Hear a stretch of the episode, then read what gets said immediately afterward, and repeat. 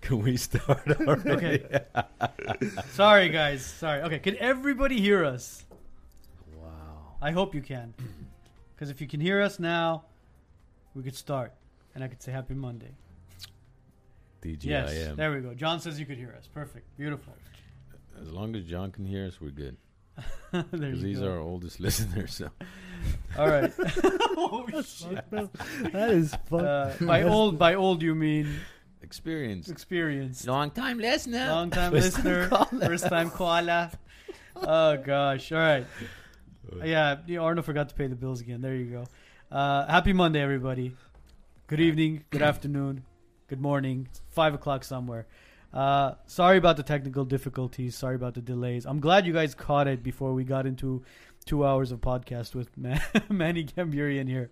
Uh, Manny, again, thank you for taking time out of your Monday to be with us, buddy. Thank you. Thank you for having me on. Uh, for sure. Um, I mean, I- I don't think we could do that same opener the way we did it before, but you know what? We'll give it a shot. Well, no. If you stop talking about it, nobody will know, right? yes and no. The other side uses that all the time. Yes and no, but. uh, man. So, you know, um, prior to us having technical difficulties, we were talking to Manny about uh, the Ultimate Fighter and uh, how Manny got his, you know, first chances and you know his foot into the door with the UFC. Uh, for those of you that don't know, Manny fought for UFC and WEC, which was a sister company of the UFC. Um, and the first time you know you broke out into the UFC was through the Ultimate Fighter, which was, which still is a tournament-based, um, uh, tournament-based uh, combat, basically through with either veteran UFC fighters or current UFC fighters, and they basically coach up-and-coming stars to uh, battle it out, and the finale they fight for a contract. And you know, we were talking to Manny about it. Manny actually made it to the Ultimate Fighter finale against the infamous Nathan Diaz. Um, Which Ultimate Fighter was that? Oh, it was tough five. Five. yeah, so 2007. 2007. Damn, man, it feels like yesterday. Mm. Well, everything feels like yesterday nowadays. Well, ul- I mean, Ultimate Fighter was basically what saved the UFC in a sense, right? uh, well, I wouldn't say the. I think Dana White saved the UFC. Well, yes. Yeah, but his last straw was the Ultimate Fighter. If I mean, you would know better than I do, but from the interviews, um, that's kind of Stephan Bonnar and Forrest Yeah, Griffin. remember? Griffin, Yeah. yeah. Yeah. I think I mean- probably one of the greatest Ultimate Fighter uh, finales. That's, I mean, mind you, uh, Diego Sanchez was on that finale as well, Mhm. and his fight was completely overshadowed. Mhm. Like those two went at it for that contract, but uh, we were in Palm Springs with the family. Everybody was you know, having a good time by the pool, drinking and getting ready for Manny's fight. First round, beat up Nate, take him down, beat him up, beat him up, beat him up. Second round, takes him down again, and then we're like, fight's over. And we're like, we everybody's just sitting down at the house. We're just stunned. We're like, what the hell happened? Long behold, it was a dislocated shoulder. I mean, that didn't stop you from continuing to fight. And shit, you you you made a hell of a career with the UFC, man. I mean, all three of us, and I could say our Armenian community are freaking proud of you, bro. Because, I mean, we're a very obviously small. Call it culture, call it race, call it nationality. yeah. And when we see one of our own make it that high up, dude, props to you. You- I appreciate it. You definitely you are you are the, probably the most ar- famous Armenian UFC fighter, no? As far as Mm. because I remember one of the originals was Karo Parisyan, Mhm. um, and I remember I went to his fight to to watch him fight against. I think it was uh, Nick Matthews. Diaz, maybe? No, Matthews for the belt, but he ended up having he had he couldn't fight because he had a Pulled his thigh hamstring. or a hamstring, and he had just totally bruised his thigh during training. So, and uh, we went to see the fight, but George St. Pierre ended up fighting actually instead of uh, Karo Oh. Parisyan. But then then you came in. You it was you, and then Sevak for a little bit, right? Who else was? You know what? I'd probably say, as far as his generation, he was. I think Manny was the most active. Yeah. Mousasi too. I mean, Well, Mousasi, I would consider him a different generation Oh, at yeah, that point. yeah. He came. He fought for the UFC what, only uh, about two times, I, three I times. I didn't maybe? understand that decision to go to Bellator. That was just. Yeah. I feel like it was It really money hurt. driven. It money really driven, hurt me bro. bad, so bad. Really? He was like a step away to fight for the belt, and Yeah. Like ninety percent there, bro. And but it was the money issue. So yeah. he he was getting paid more at the Bellator, so he he chose Bellator over a UFC belt. So it was a big mistake, like- but it was Bro, Bellator bought him and iced him. That's all they did, yeah pretty much. yeah. Yeah, but I mean, as as far as his generation, yeah, Manny from, Manny from like that from the early two thousands until the what two thousand. What was your last Teens? fight? 2014, 13. Mm, Eighteen. My last fight, Yeah, as far as with the UFC. 18? Mm-mm. 17? seventeen, Was it 17? 2017. So I mean, Oh, so Octan- only four years ago. That'll be, yeah, Oh. it's four years. so I mean, That Octan was at longer that than point, that. it's like a it's a it's a transition kind of to the next generation. Octan at that point, Definitely. and you know, Do you see any young Armenians that are you think are going to make it bigger in the UFC going forward? Uh, I mean, Edmen Shahbazyan's in it, so he's got a coming up fight in May 16th, the same day uh, Michael Chandler and Oliveira fight. Mm. Oh, Also, on a good also card. Nate and what's forgot his name, his opponent, the British guy he's fighting. It's a great card actually, in Texas, sold out crowd, and that's the best part of what I like to hear: sellout crowd, Yeah. sell out crowd. It's the sellout best. crowd. baby. How? Speaking of Edmen, you know, prior to his, was it his last or the one prior to that where he lost? His last- last His fight. last one. Okay, Mhm. so prior to that, talk was that he's close to the belt as far as maybe one more fight. Um, but how difficult it is is it once you lose a fight to be able to bounce back and come back again? Um, from because you know it's all ranking based, right? It's not like basketball or any other sport where you play all the time. You lose one, your next fight could be another year or two, right? And I mean, uh, and if you lose that one, you're it's, downhill from there in a sense. How do you come back from that type of?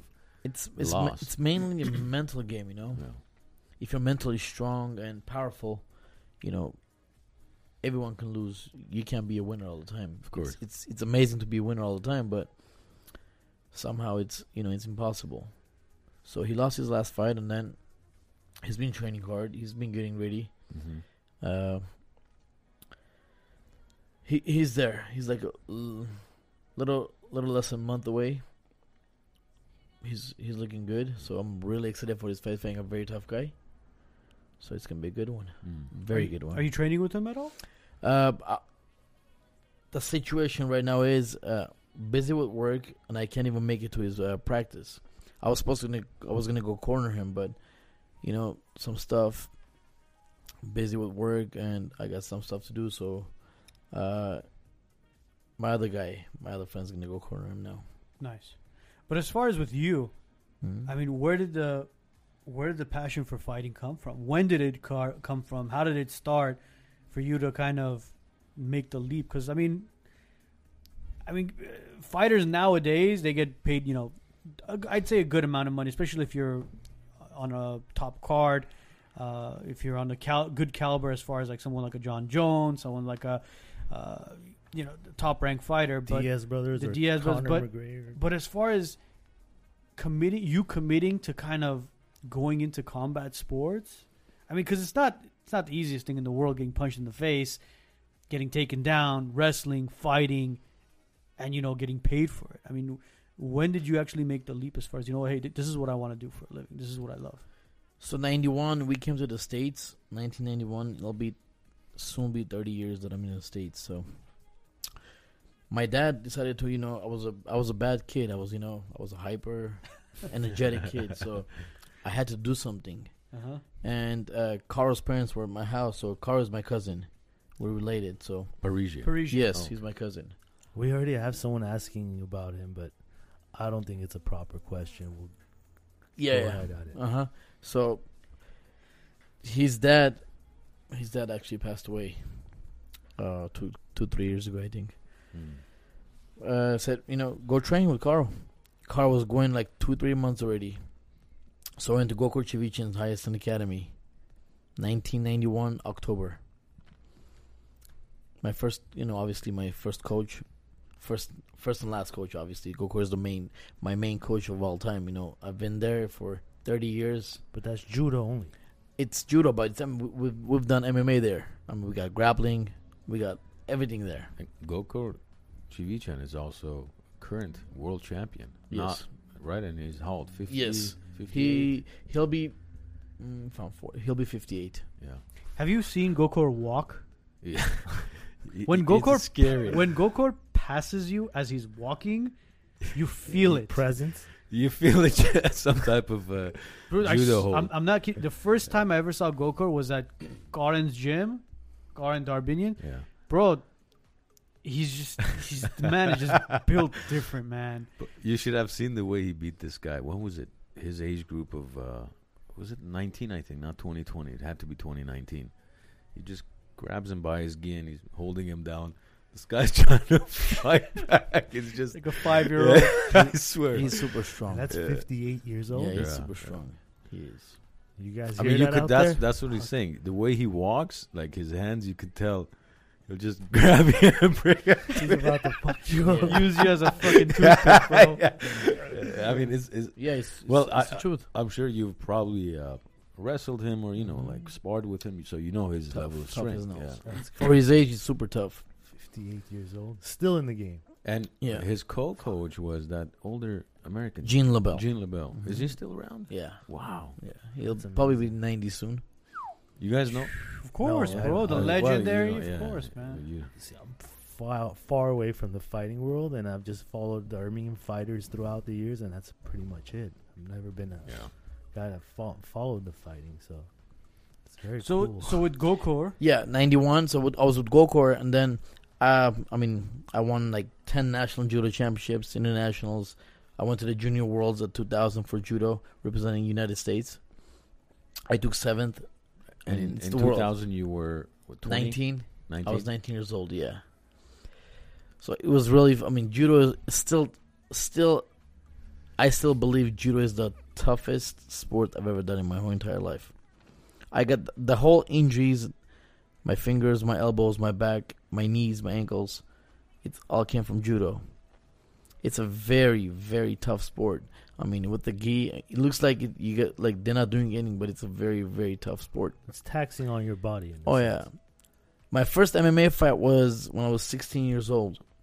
I couldn't fight in the states because you got to be 18, so we had to go to Tijuana to Wow. fight. nice. So Shit. I was 16 years old when I fought my first MMA fight, and then when, What is when- it? Is it sanctioned or would you just, you guys just show up and Uh, it was a, it was a big arena actually, Really? sold out. You know, Oh. you know Mexicans are you know they're they're yeah they They're- love they're- fighting. they, They love love fighting. fighting. They don't I'm- care. I mean, they're fun people. You know, but when the- no, the- no commission, nothing, right?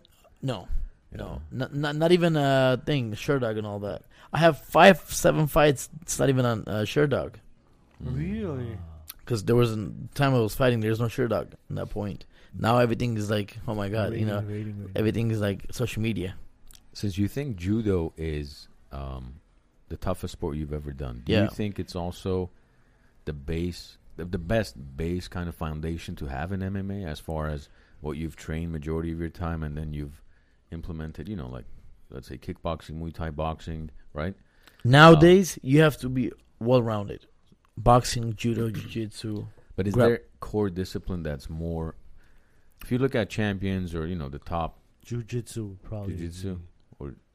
I think it's between maybe Probably wrestling, wrestling. yeah, Wrestling? Yeah.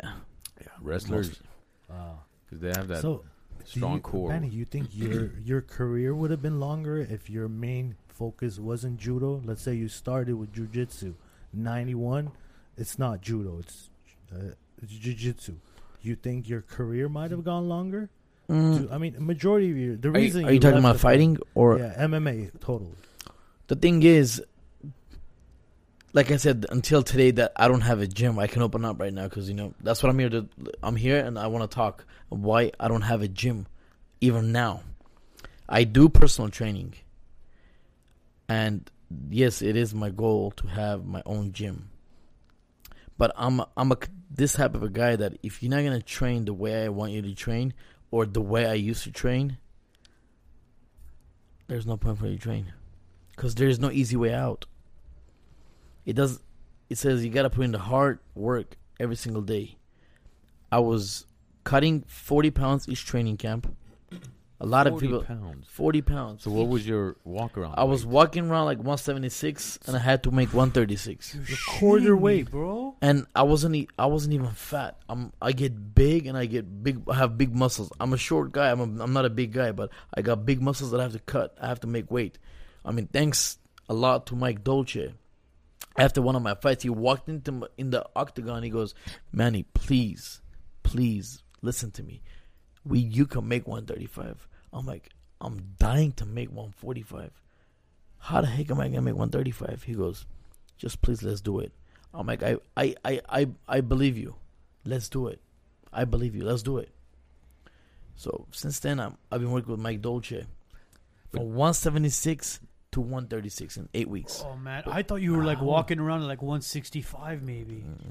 So how? But uh, here's what I've. I mean, yes, you you said you're kind of sm- a shorter guy, smaller, but you're you have big muscles. So for you, it probably makes sense to cut that much. Let's say, but how? Why did like the Anderson Silvas or the George St Pierre's or uh, even Jon Jones? For, why why do these guys cut so much weight when if you're walking around, let's say at 225, just fight at 215, 225. Why do you need to cut so much weight? Is it because of the size difference? Or? So right now, I'm walking around like 175. yeah, Is it fair for me to fight Usman?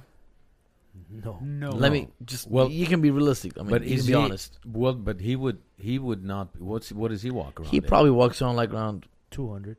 Easy. okay. 210 So maybe. you see, Yeah, Easy, so 200, yeah, yeah. no, that wouldn't be. So it would have to be where nobody's really cutting weight. Well, hence No. the reason why that's why weight cutting started. Because of the fighter saying, "Hey, listen, if I can cut weight prior to the night day of the fight, right. but then on fight night when I rehydrate, I'll be bigger than my opponent." That's the whole purpose of Well, weight. I fight at 135, Yeah. but less than let's say 10 hours, I'm back to 155. Hmm. So I cut That, down that to can't be 130. healthy, bro. It's not healthy. No, of course it's not healthy. In the long run, it really affects you, your body, your mental game, Yeah. your mindset, your nerves. It's it's re- people say, man, it's you're so lucky. You've been training your whole entire life. Getting hit to your face, kick to your legs, knee to your body, it's never fun. Running, lifting for health, that's a different story. Fighting, when I when I tell people fighting is not for everyone, they're like, man, what are you talking about? It's not for everyone. You have to be born to be a fighter. The mentality, that the anger, that that I don't know. There, I think everyone has a little bit of it. Everyone, everyone in the world, they have it. That's fighting, part of your defense There's two things you can't work on in your life. There's only two things: the chin hmm and the heart.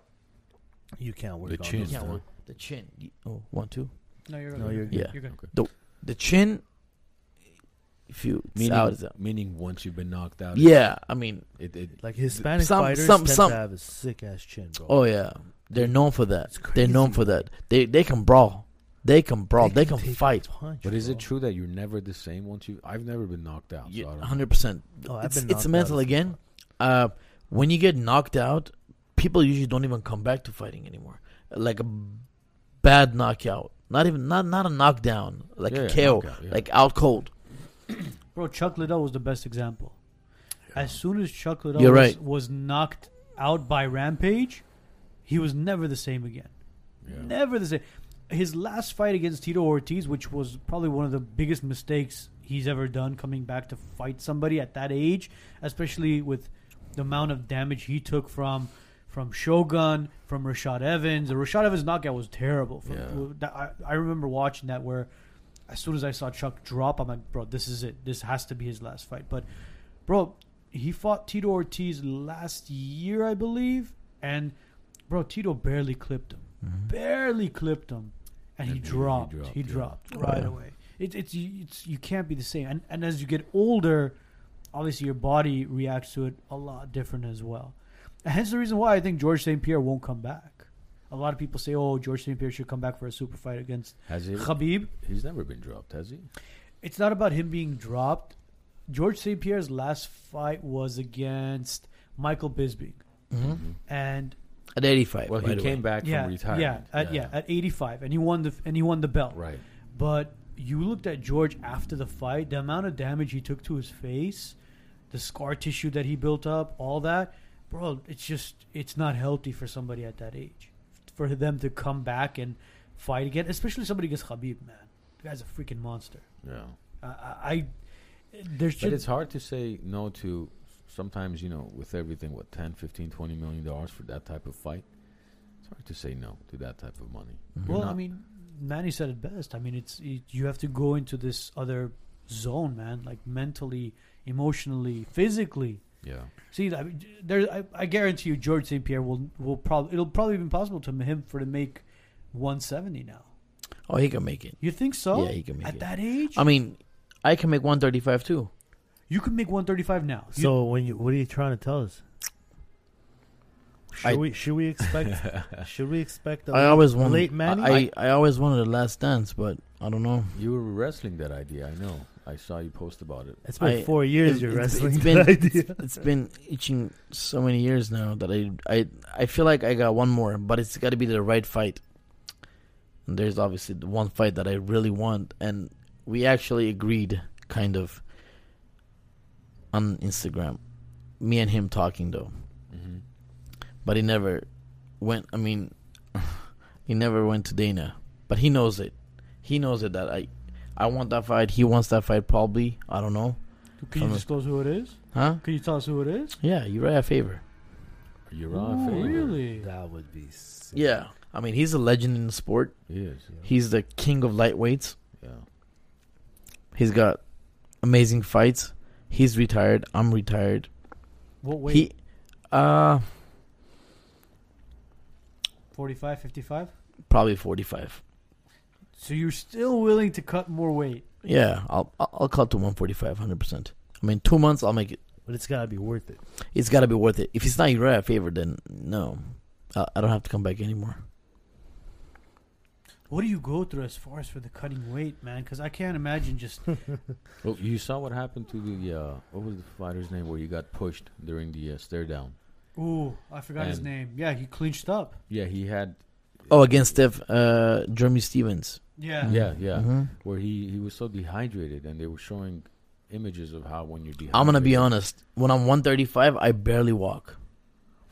I barely walk to the weigh-ins. Like I don't want to talk to anyone. I, I not that I can't talk. I can talk. It's just I don't have the energy, and Wow. my legs almost give up. So like I can't wait. Not even food. I can't wait for the water. Imagine being pushed like that. during Yeah, I weight. mean cutting cutting weight. Like, last 24 hours, I probably cut like 18 to 20 pounds. So why It's all not? water Why not weight, start early though, Manny? Like I, I'm Y- far from Y- fighting. You so- do. I do start early.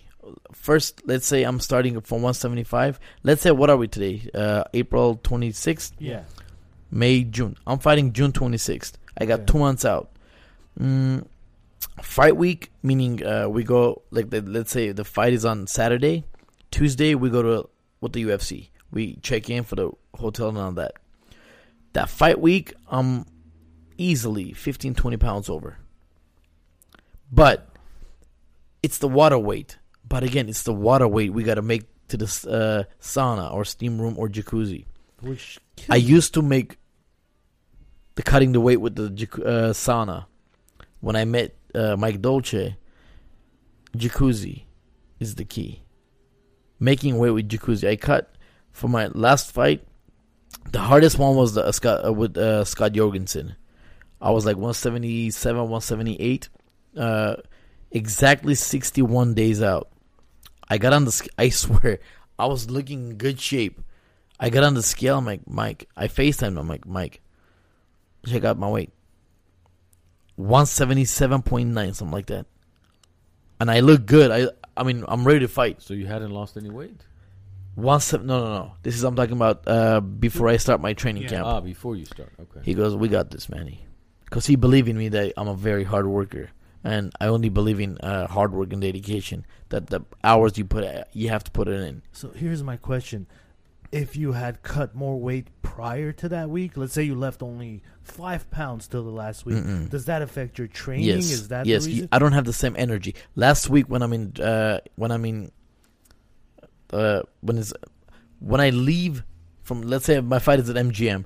When I leave to Vegas, my training camp is over. That is, is done. It's only we gotta make the weight. So that's the biggest mistake I've made to 135 because the whole training camp I was maintaining to lose weight to make the weight so I can fight. When I was fighting at 45, I fought a lot of big guys at 45. I even fought like Diego Nunes. I fought Tyson Griffin. Oh, did Mike Brown. Diaz, you and Diaz. were- No, Diego Nunes. Nunez, okay. Di- Diaz was a 55. Mm. I started off my career 170. I fought 170, and then I fought 55, and then 45, and then 35. So people usually go up out of weight. I went down a weight, and once you're you know getting a older and that, so it doesn't get any easy. Right now, I'm gonna be 40 years old next month. Can I make 135? Yes, I can but it's gonna be the right opponent, and the money needs to be right. Otherwise, no, I will never ever make 135 again. It's a bird weight. It's gonna be super tough, you know, not being in that weight, not eating and not drinking water for last week of your about to fight. It just drains you. It's mental. It it really hurts you in the long run when you I mean, I lived the life. Obviously, now I'm retired. I'm. I mean, I am retired. I'm thinking of coming with one more fight, but right at this point, I'm retired. Sometimes, you know, like I get angry really fast. Uh, like right now, I'm on a diet again. Like my my dad hates it when I'm on a diet. He goes, "It's enough for you. Please don't do that anymore." I said 40 days for for my 40th birthday. I'm doing like I'm not eating no fast food, no junk food, no sweets. Sweets is my problem. I love sweets, and I can't eat sweets. and that's harder to get off of your Yeah. body. It is because. I've done it so many years. Like I don't want to do it anymore. But for my 40th birthday, I want to look strong, healthy, and powerful. That's my main goal, and I want to do 40 push-ups, 40 pull-ups, four miles, and 400 abs for my 40th birthday. That's that's my main goal. So I want to I want to stay healthy as long as God gives me the power to work out. I'm having a boy in July, and I want to. I'm gonna be 40, and by the time he's about to do something or train or he wants to even fight, I'm gonna be late 50s. So I wanna be in a good shape so I can be a role model for him. Like you know what, I'm 50 plus years old and I'm I'm still in good shape. You got you better be in good shape. Do I want him to fight? I don't know. I'm not gonna force him. But if he wants to be a fighter, But you've I'll imagined, you've imagined the little Gamburyan out there. oh, I will Um, my my my, now. my my little one right now, Sophia. She has it in her, hundred percent, one hundred percent. She has it. She can do it. Do I do I want her to fight? Obviously not. But again, I will never stop her. If she wants to fight, I will support her, one hundred percent. But she has it in her. She she's asking for it. No, but I can see it when she grabs my daughter, when sh- the anger, the feistiness, the takedown, like she grabs and pulls everyone down. Like when I watch the UFC, she gets excited. I, I can see it in her eyes. I could be wrong. What age do you think it's a good age for her to for you to start training her? Probably eight, nine, ten, maybe, Really? just to see like where she So her head is. than that. reflex. I mean, reflex. Yes, like important. not a trainer. Listen, I started ten years old. That's Yeah. very wrong. Like there's, I have friends. Please, please don't force your kid to go to train like to wrestle, or even go to grappling or fighting when he's five years old or six years old. I know you want your son to be strong and healthy, but five, six, he's still a kid. Let him enjoy his, you know, while while he's kid, let him enjoy his fun. Putting him pressure if he's gonna start at five o'clock, uh, five o'clock, five years old, By the time he's 15, he's gonna give up. He's gonna hate it. He's he does, he's not gonna like it. Are you I saying was- that for competing purposes or more so just for lifelong? Lifelong, he he'll he'll quit probably. Hmm. He'll be like, you know what, I'm done. Pre- you don't want to give him pressure. give him space. He's he, if he wants to play baseball, he can play baseball. If he wants to play, do I want him to do judo? One hundred percent. Judo is life. It's it's a beautiful art. So that so let's go back to that question I had. You went through the judo route, which was hard on your body. Your what's the other one you would use? Let's say, would you say boxing or jujitsu would be a better option for one of your kids going into the MMA, just to have a base? You still think the judo base is the way to go for the future? One hundred percent. Because the fight is moving forward with more grappling and more ground. Like I said, especially nowadays, you you can't be one dimensional and win a fight. Wrestling, Indo, how about endurance? People like on endurance. Mm, that's true. You got to put in the road work every single day. Conor McGregor is one. That's his that that's his only weakness. I promise you. Conor's a great fighter. Don't get me wrong. Uh, he's an elite level fighter. He's got a good timing. He's not. He's not a. He's not the best fighter, but his people made him who he is. Let, let me give you. Let me give you an example. Year two thousand. I wish we can go this social media, whatever was going on right now. We go back ten years. I fought at the Staples Center. Year two to 2011, I think, or 2012, against uh, Japanese uh, Olympian rest, uh, judoka Michihiro Omigawa. I probably saw maybe max 200 Armenians. That's it. That's it. How How at the Staples Center. at the Staples Center? Yes. How crazy is that? Me, a f- Armenian fighter, fighting at the Staples Center, and you can only see 200 Armenians supporting you. So who do you blame at that? Not the community. No. Um. Right now, this generation is more not aggressive, but they're together more. Not that we weren't together more. It's just Access. It's easier to connect with each other. yeah. The so uh, the I mean social media. you it's don't, social you media. don't think it's a management issue, even in It is that too. Of course, of course. In 2011, there was people that didn't have your push, but they had the right people. Like you You're said, right. Conor McGregor You're right. had the team. Conor McGregor. Well, I, I fought maybe three, four times with Conor. Same same card at MGM, at Boston, twice at MGM, one time at the Garden. He fought. He was a main event. Yeah, I think so. 2012, I think I fought at the Garden. He was a main event, I think. Garden then- in New York, No, T- TD Garden, TD Boston. Oh, TD Boston. Okay. Boston, Massachusetts, Boston Celtics. Good Armenian community out there as well. Beau- that wa- I was going to talk about that right now. The biggest fans I've seen at the Boston, like after the fight, they were like you have no idea how happy they were. Like I, I didn't know what to give them anymore. I was running out of stuff so I can give it to them. Obviously, the Mike Brown fight at Sacramento, April 24th, that was probably the biggest in my Yeah. career. Yeah, it was a huge fight. You knocked him out. Right? I knocked him out, yeah, first Yeah. round. Like m- in my head, Mike Mike Brown was up there. Oh yeah, At the definitely. time, he Well, he was was a ranked there. fighter. Yeah. he was number one fighter. Yeah. he lost he beat uh Urijah twice and then he lost to Aldo and then he won a fight and I beat Leonard Garcia. So our winner I had to fight uh Mike Brown, our winner was gonna fight Jose Aldo. A lot of Armenians in Sacramento too. Mm. lot of Armenians. As much support as you think you would get, or not as. No, not no, no. Okay. Like I like that's why I brought up the example of uh but I mean LA Staples.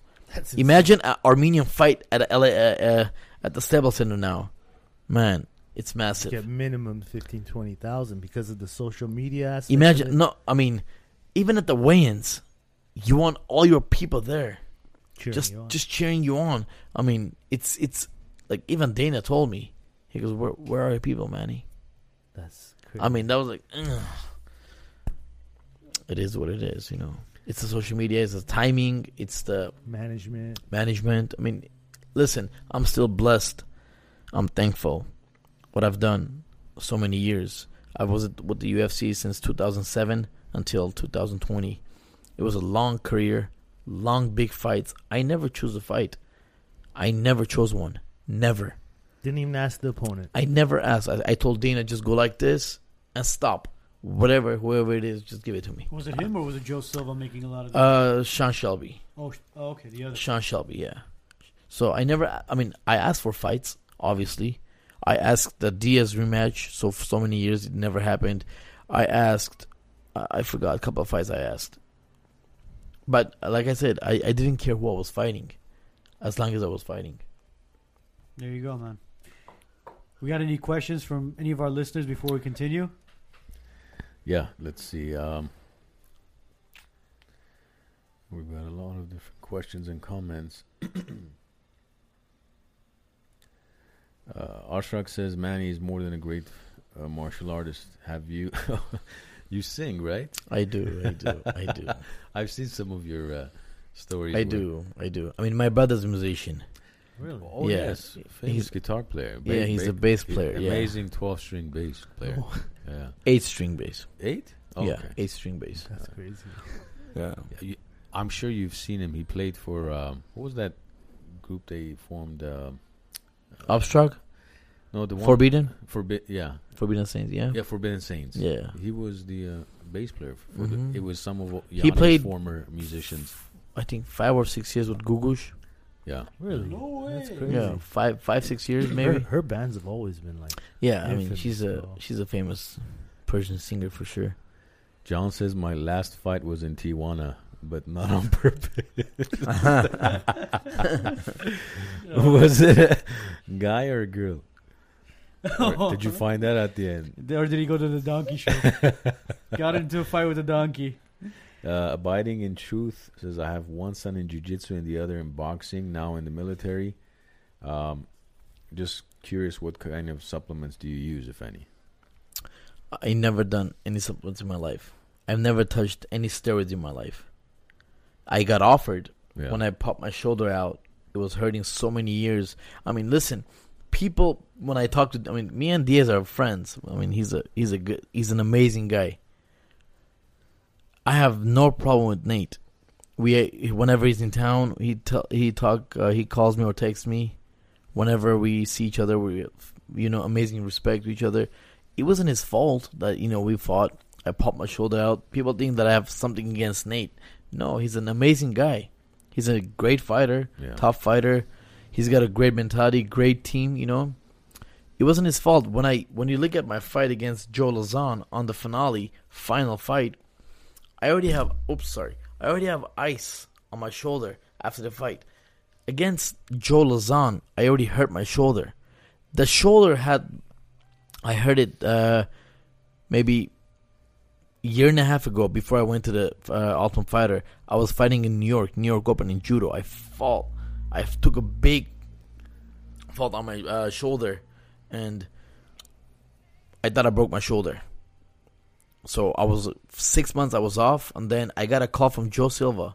I was actually I was I was scheduled to fight UFC 42 against Matt Serra. Mm. So you And decided then to take yeah, the show. no, not the show. It's crazy. Karo was supposed to fight uh, Dave Strasser, and I was supposed to fight Matt Serra. Same card. Same card, F- same fight. I cut my eyebrow, big, open, and we put on the stage. He stitched up at the, the doctor. I'm like, let's not call anyone. Let's not tell anyone because this is a big opportunity for me to fight in the UFC. It's big, huge. I mean, At Uh, 170. 55. Oh, you're right. 170. You're right. Serra Sorry. was 70. Yeah, 170. So, and then they replaced me uh, with someone else, and then, and then I was supposed supposed to fight uh, Chuck Liddell, Tito Ortiz two card at Mandalay Bay. They call me. They're like, Manny, will you fight? I'm like, of course, I'm ready to go. And then Joe Silva called me right back. He goes, Manny, we're thinking of doing the 155 pound Ultimate Fighter. Listen to me. I think you should do it. I really believe you should do it. It's all up to you if you want to do it or not. But I really believe you should do it. I'm like, I don't, I don't think I want to do this. Being in the same house with 16 dudes, no TV, no phones, no social, nothing, like zero. I'm like, I don't know, I don't know. Probably not. I said probably not. Yeah. So I talked to my parents and all that. You know what? Just like, give it a try. It's not just, Just- any 16 Just give it a try, bro. It's so hard. I'm gonna talk about it right now. I'll tell you guys. You be like, really? Yes. So I decided to go. So I went to the uh, the interview. The owner of Spike is uh, Pelagian. He's Armenian. He speaks very little Armenian. Kurt Pelagian. So I'm having an in- interview. I walked. He interviews like everyone. Spike is interviewing. Yes. Really? Spike TV, so they can pick you for the Just UFC. remember, at the end of the day, it's Ah, a reality show. entertainment, It Yeah. is a reality Yeah, show, yes. yeah. So I went in, sit down like like it was him, some woman, and then it was me. He looked at me. He goes, "Huh." The way he talks, you know. How are you, Manny? I'm like, I'm good. How are you? So you don't think you're too s- small for these bigger, stronger guys? Like they're bigger and they- they're taller, this and that. I'm like, always remember, big things come in small packages. You want to pick me? It's up to you. You don't want to pick me? Your loss. I shook his hand. I just bounced. I left. Like I got goosebumps. I still, and I just left. I'm like, it's up to you. He looked at me, huh? Just like that. the way he does. And then I just left. I'm like, for sure, I, he's not gonna pick me. For sure, he's not gonna It's like, pick well, me. I just fucked that up. Probably. I'm like, it's it's it's over. Forget it, bro. Forget it. I'm done. So I, I I came home and and I'm waiting for a phone call. They're gonna call you like Manny, you know, Thank have you, to- but no thank you type of deal. yeah, like you're in or you're not in. Bro, I walked out. Thirty minutes later, I got a text. Congratulations, Manny. Oh, there you go. I was like, what? Are you serious? So I went to the Ultimate Fighter. We're there. 16 dudes. Jens Pulver, BJ Penn are the coaches. 16 dudes in one house. It's a big house. It's a very big house. Yeah. Every, I mean, me, Nate. Can I ask you a question? Is it true that it's one of Dana White's houses in Vegas? No, Okay. no. No, it's not. It's always, it's we- always a different house, guys. we debunked something right now. It's, it's always a different house. Always a different house. Ah, okay. Every time. So I just looked at him. I'm just sitting down like this. I'm like, am I gonna live with these guys or what? Sixteen dudes in one house, and I'm gonna fight you. I'm gonna fight you, and I'm gonna fight you. Third day, I'm about to fight. Okay, I flipped out. Someone wrote, and Rob Emerson wrote, uh, "Suck a team Pulver," and they're all looking at me because I'm fighting next against Noah Thomas. Why I wanted to fight Noah Thomas because he had 40 fights. He thought I was. He goes, "You guys don't belong here." I'm I have the most experience here. I'm like, I'm, I'll whoop your ass. And I told every one of them over there, I'm like, I'm here to win. Just letting you guys know. Um, I'm gonna beat the shit out of you guys one by one. and I mark my words, I will I will be a champion. And I just left. Like, we're sitting down like this. Nate's there, and I'm here, and I'm I'm looking at his face. I'm like, I don't want to be here, man. I'm just gonna bounce. I I was very close, like an inch, less than half an inch. I'm like, I'm looking at the wall. I'm like, just want to jump and get out of here. Like something was holding me, and then Corey Hill passed away. The six foot six guy, six foot four, 155 pounds. Corey Hill, he passed away. him. When did he pass away? Uh, five years ago, maybe. Five years. Yeah, yeah. Great guy. He goes, Manny, you have the best talent here. You have the most work ethic. You're very talented. Please don't go. Stay. Just prove everyone wrong here. He's in my team. He could be in the finals too, you know? He, he might end up fighting you in a sense. Yeah, 100%. So I'm like, all right, I'll fight. So, keep the long story short, I submitted him, uh, Noah Thomas, and then it was Matt Wyman. The reason I fought Matt, Matt Wyman, he's still a strong guy. Matt Wyman was no joke. One of the probably probably one of the toughest guys I've, I've ever fought inside the octagon. Very tough, super tough. And I beat him too. And then after it was in the semis, it was me, Nate Diaz, Joe Lauzon, and Gray Maynard. And then they had to put the coaches together.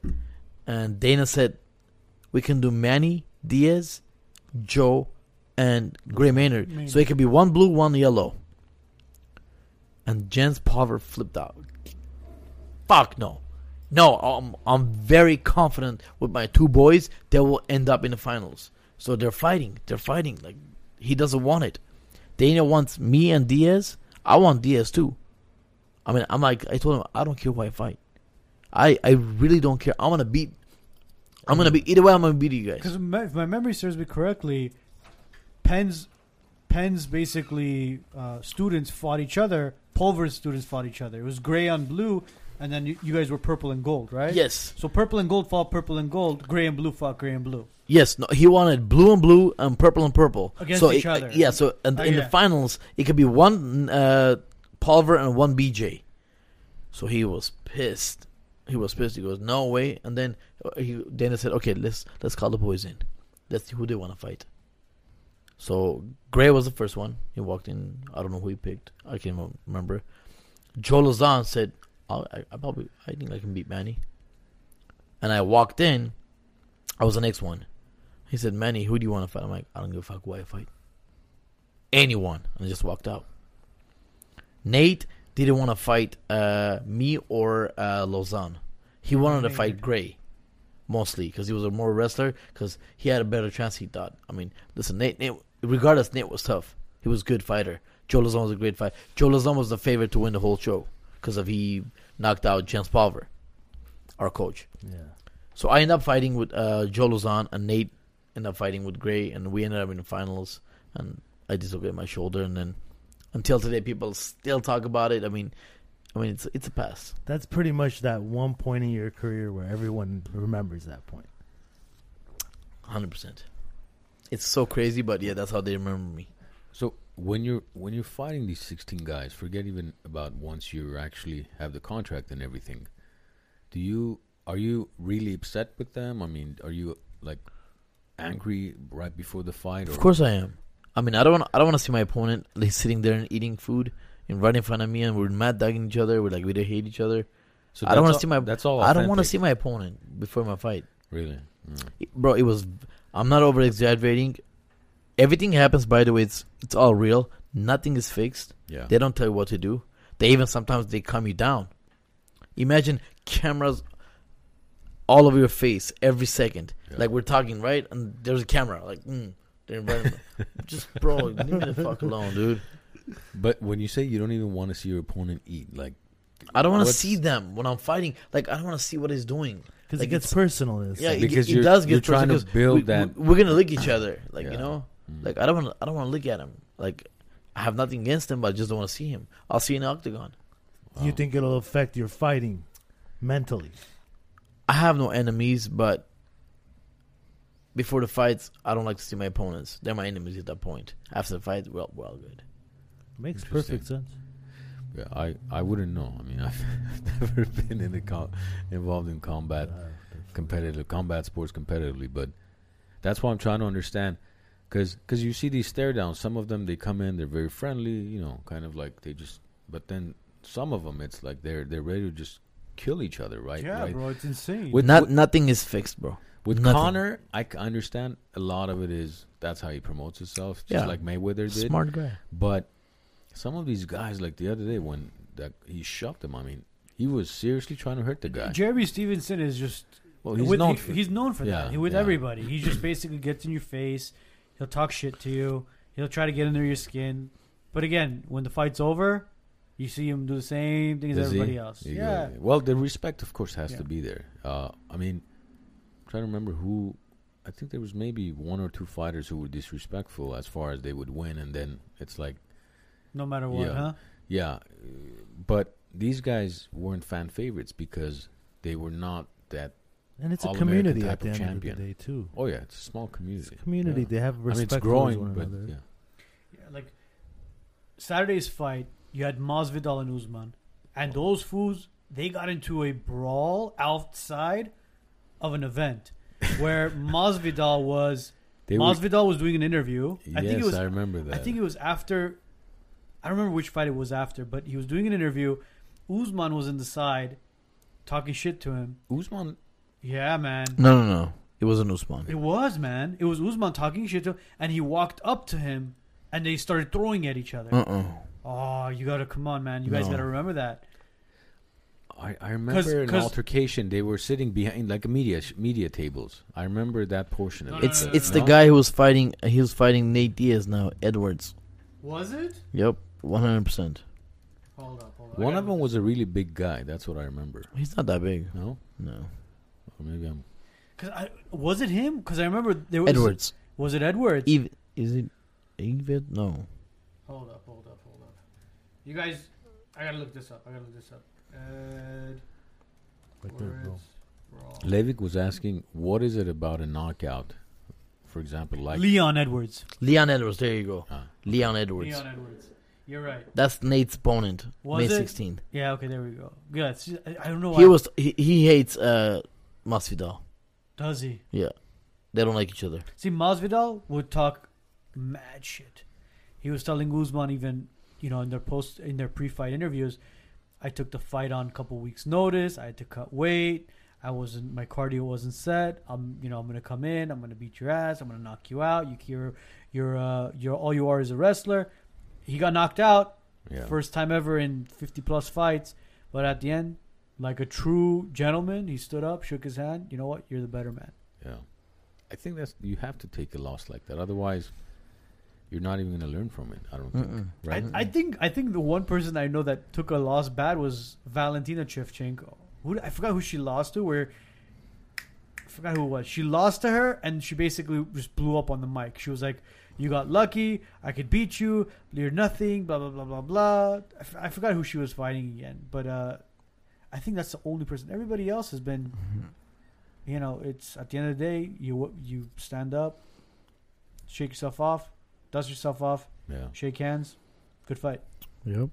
So going back to Levick's question, what is it about a knockout that prevents some fighters from coming back or never being the same? What is it that is it going in and out of uh, or having a concussion? Is that what it is, or it's more so you just always feel the next hit may knock you out, so you're hesitant, It's you're being just cautious. cautious? Yeah. You're just being super cautious because when you're when you get knocked out, when you get that feeling, you have this. Um, you're not scared. I don't want to say that. If you're scared, don't even fight. Mm. If you're ever scared, don't even fight. But being knocked out, and then when you're coming back, you will have this little fear in you that it might happen again. It's always in you, like like It's you might- almost a conscience thing that you can't get over. yeah, hundred percent. The only way to describe it is Yeah. like you you keep reminding yourself not to be afraid, but it's like this cautious thing Yeah. that you just can't shake. And Mhm. if you've been knocked out, you know exactly what it is. Yeah, yeah. It's the only way to experience it is to go through it. Mm-hmm. I think Ronda Rousey was probably one of the best examples of it as well. As soon as That one kick. that one kick landed, she got knocked out.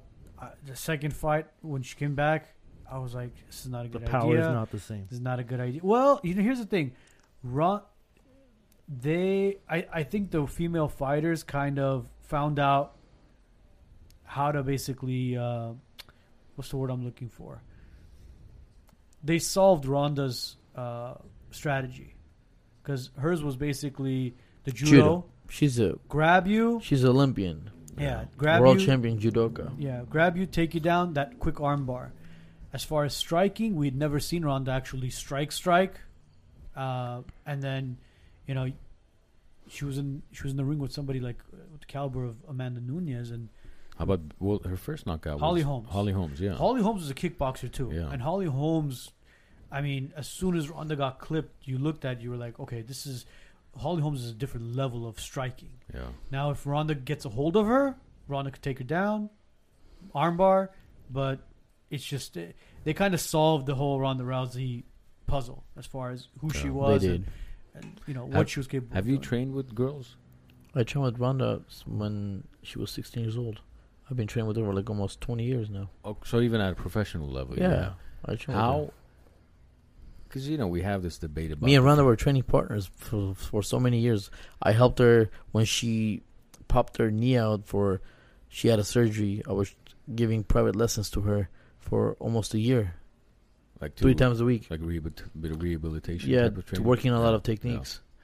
But as far as you know, how we talk about why women can't compete in the NBA, right? WNBA, you can't mix. They can't compete in NFL. Really, uh, certain sports, even s- soccer, tennis, none of these sports that I know of where uh, they could compete with young boys or men, not even professional level, like professional women against amateur uh, men. But when it comes to fighting, do you think? I mean, a at 155, a man can go against a woman, and the woman can in any level compete. no, No? It, it it it won't be fair. I mean, woman at the end of the day is a woman. You know, to be honest, I really don't like watching women fight, but there's some amazing fighters out there. Nunes is. She's a beast, but I just don't like seeing You a woman like- getting bloodied up and getting hurt, broken nose, big cut.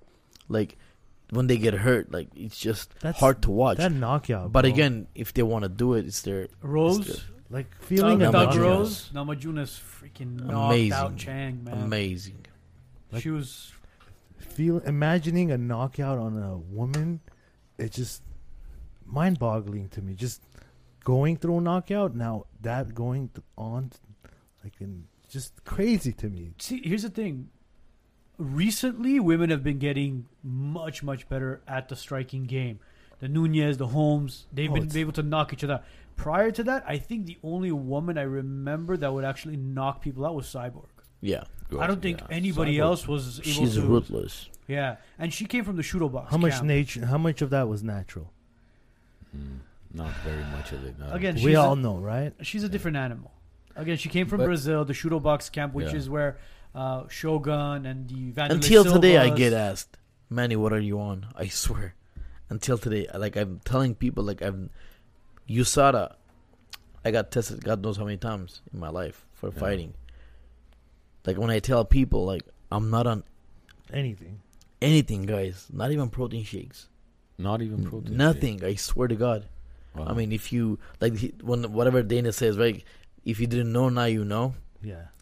Like I've I've never used any drugs in my life. And USADA Yeah. does surprise tests as well, right? Oh yeah, six a.m., eight a.m. Knock your door. Like, oh, you, and and they won't go anywhere.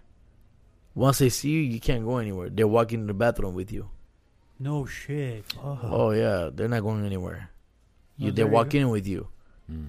So how did some of these people get away? I mean, it's kind of obvious. I'll explain to you after man. the after the show. Okay, that's fine. As long as I figure that out. Yeah, I will 'Cause tell you. well, some of them you can tell who's natural. You Yeah. can. It's very easy to tell who's natural Bro, and who's yoked up I out of their think I think the biggest roid freak was probably Alistair Overeem. Oh my god. Bro, Alistair Overeem in Pride went from like this hundred from like this two oh How about five. Brock Lesnar? Oh, Lesnar, Well, yeah, look at Lesnar's a him. different animal in itself. But as far as like, we'll get to Brock Lesnar, but Overeem went from like, he went from like 205 fighting Chuck Liddell to like 265 to, like to like super man. I mean, you're talking about this. he, he looked like a monster, uh, bro. kickboxer, like a Gigantic. video game fighter. His physique Dude, was He had to insane. he had to cut weight to make heavy weight.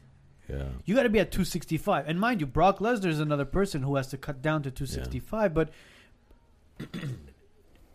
here's the thing with Brock Lesnar, and I've said this, and a lot of people disagree with me. Brock Lesnar is not a fighter. Brock Lesnar is a wrestler. At the end of the day, he's a great showman. He's a great. Hundred percent. I agree. Brock Lesnar showed he's not a fighter during the uh, Cain Velasquez fight. He got clipped, and he showed that hey, I don't like getting punched in the face. And there He you go. understands fighting, by the way, guys. Yeah, he does. He loves fighting. I, love. I, can tell. I, I love. I, I love MMA. I I'm, I'm an MMA. What? G- What belt are you now? Mind you guys, I would. I, me and Manny, we're actually gonna be. There's gonna be loud we were- we were live gonna- three we were- round match. Yeah, we were gonna we were, we were gonna do a judo competition, but I'm like, you know what, Manny, I don't, I don't want to do anything today. I'm- my, my hips kind of hurt and bother me. I thought you My were gonna say I don't want to hurt Manny. I thought you were coming out Oh, as the next No, no, Jake no, Paul. no. or My, my hips kind of bother me. My Is knees it? kind of. Yeah, yeah. I don't. wanna- I don't want to hurt myself. I got a kid. You know. You should, you should fight Jake Paul. oh, Jake Paul. That would There- be. a there's good another. fight Ca- for there's you. another character. but if anyone, it's probably gonna be you. I can't fight for shit. You?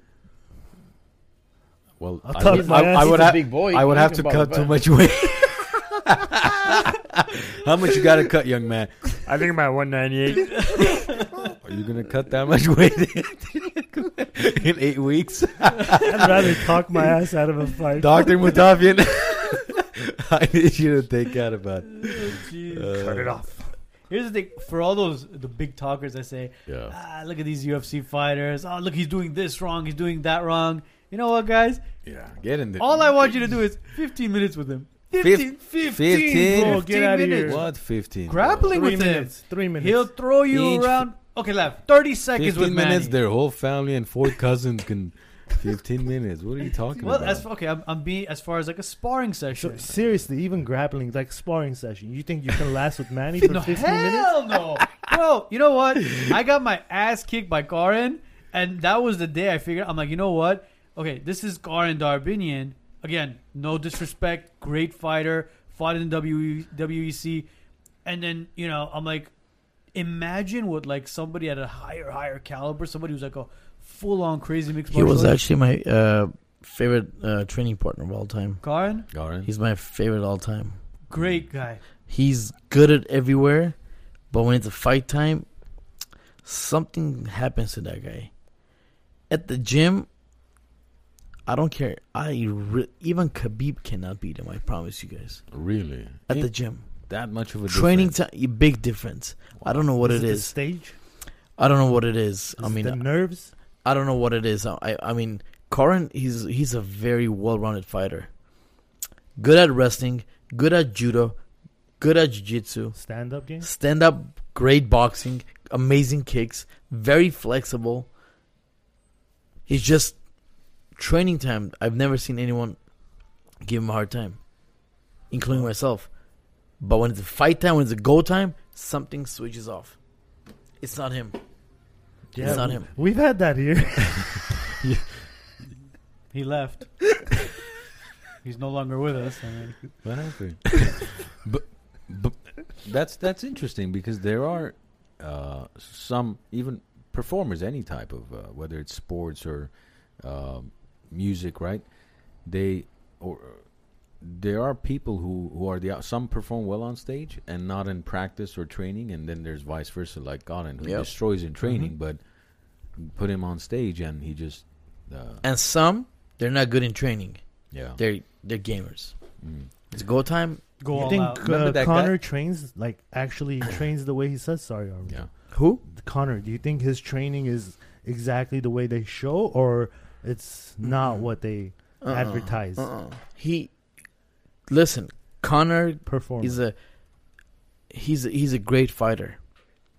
He's a different fighter. He's a timing fighter. His timing is everything. I'm not gonna try to hate the guy. I mean, look at how much money he made. it's a good thing to have. He's a- Timing is amazing. He's a famous guy. You know, he fought a lot of tough guys.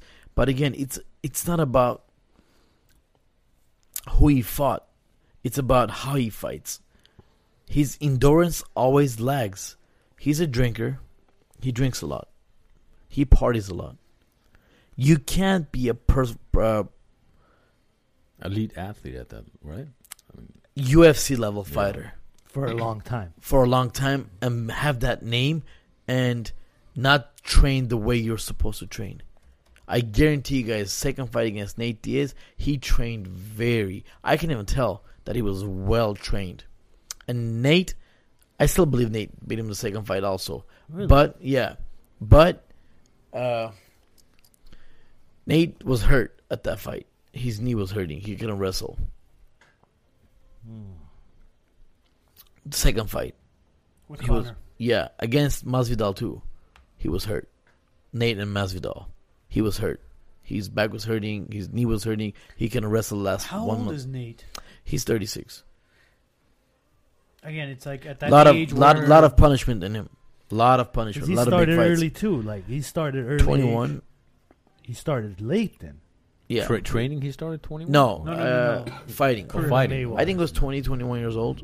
But he had an early like start in the sport too. Yeah, probably like 19, 20. His the Diaz brothers boxing just never seemed It's like slow motion, but it Yeah, lands every uh, time. it- How it the hell just- does because that they so just effective. they they come at you. It's that So- mentality. Like they're all over you. Like they don't they don't stop. If you look They- at the Diaz, fi- okay, number one, they're triathlon athletes. amazing That's- conditioning. They're Yeah. vegans. Wow. There's that as well, which is freaking in like very, Very hard. impressive. They It's come very from hard. a place where you have to Yeah. fight. I mean, Stockton. Imagine being Armenian and being a vegan. I've tried. That's not gonna work. I've out. tried. happen. I l- if you follow me on Instagram, if you follow my social media, I love food. I get a lot of questions from girls and guys. Manny, how are you in good shape? You eating this much? Don't believe everything you, you guys see, guys. I post, but I don't eat the whole thing. Yeah. So you eat as much as I whatever I- whatever you can, basically. yeah, yeah. Pasta is my weakness. Any given day, pasta, sweets, and diet coke. It sounds pretty crazy, but those are my weaknesses. And that's what's funny. It's funny is Matt Serra said the same thing because Matt Serra is Italian, and they would always tell him. Even Dana White told him mu- multiple times. He would say, "Matt, you do so much better at 150 because he's a short, stocky guy. Yeah. Mhm. You do so much better at 155, 145." He goes, "Dana, I'm Italian. You think I could give up the pasta and the pizza?" he's like, "Are you are you crazy? It's it's the carbs. The Yeah. carbs load you up." But uh, somebody was actually saying Khabib was overrated. Uh, No. no man. Mm-mm. Khabib is a he's a beast. Uh, my friend uh, Vartan Shanolian, when he was when Vartan's is a great wrestler, he was the one the, one of the the best fighters, but he fought. He did good. He's strong. He had a strong base, and he's a tough wrestler too.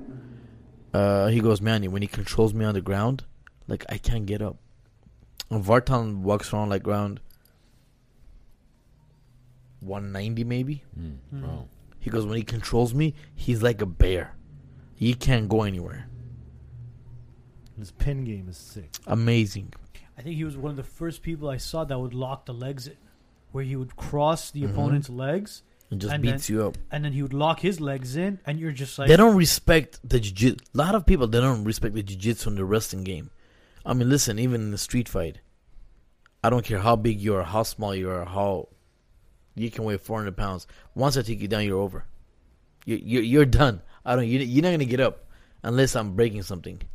I mean, they have to understand that department. Like I'm capable of submitting people, choking someone out, armbar, leg lock, neck locks. I can put you to sleep. Which one is your favorite all time? I- have moves? so many. Uh, mm, probably guillotine.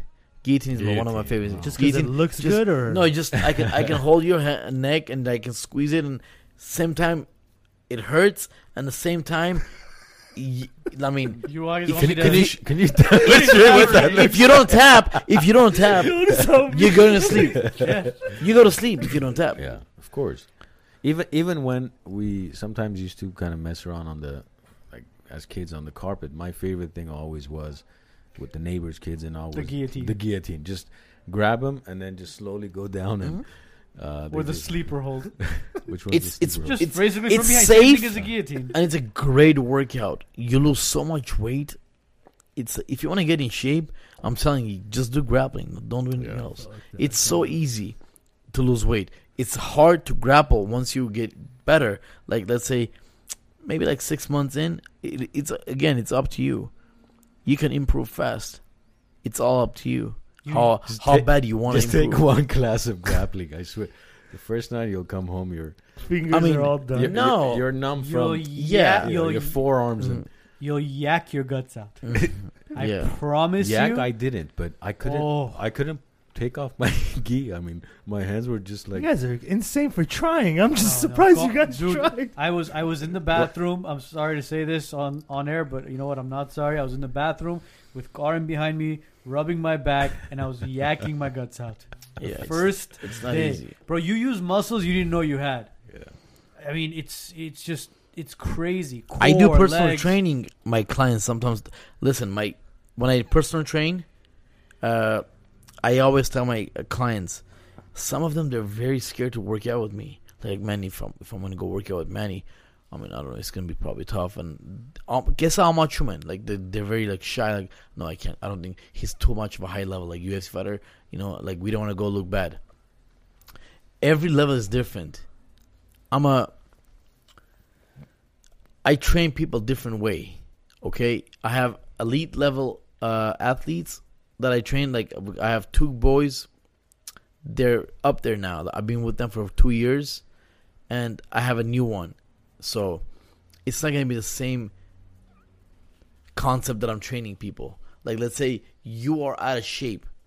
Don't be scared. Like man, like I'm I'm gonna feel bad. Like I don't think it's a good idea to go train Manny. No, it's I know the the level that I'm gonna push you. There's always there's no elevator. It's only stairs. Yeah. Always remember that. You can't jump. It's like takes time. It's training is it's Gradual. always it's always like this. You can't keep at one training. I can always kill you in training. That doesn't mean I'm a good, better I'm a good trainer. No. I'm a certified personal trainer.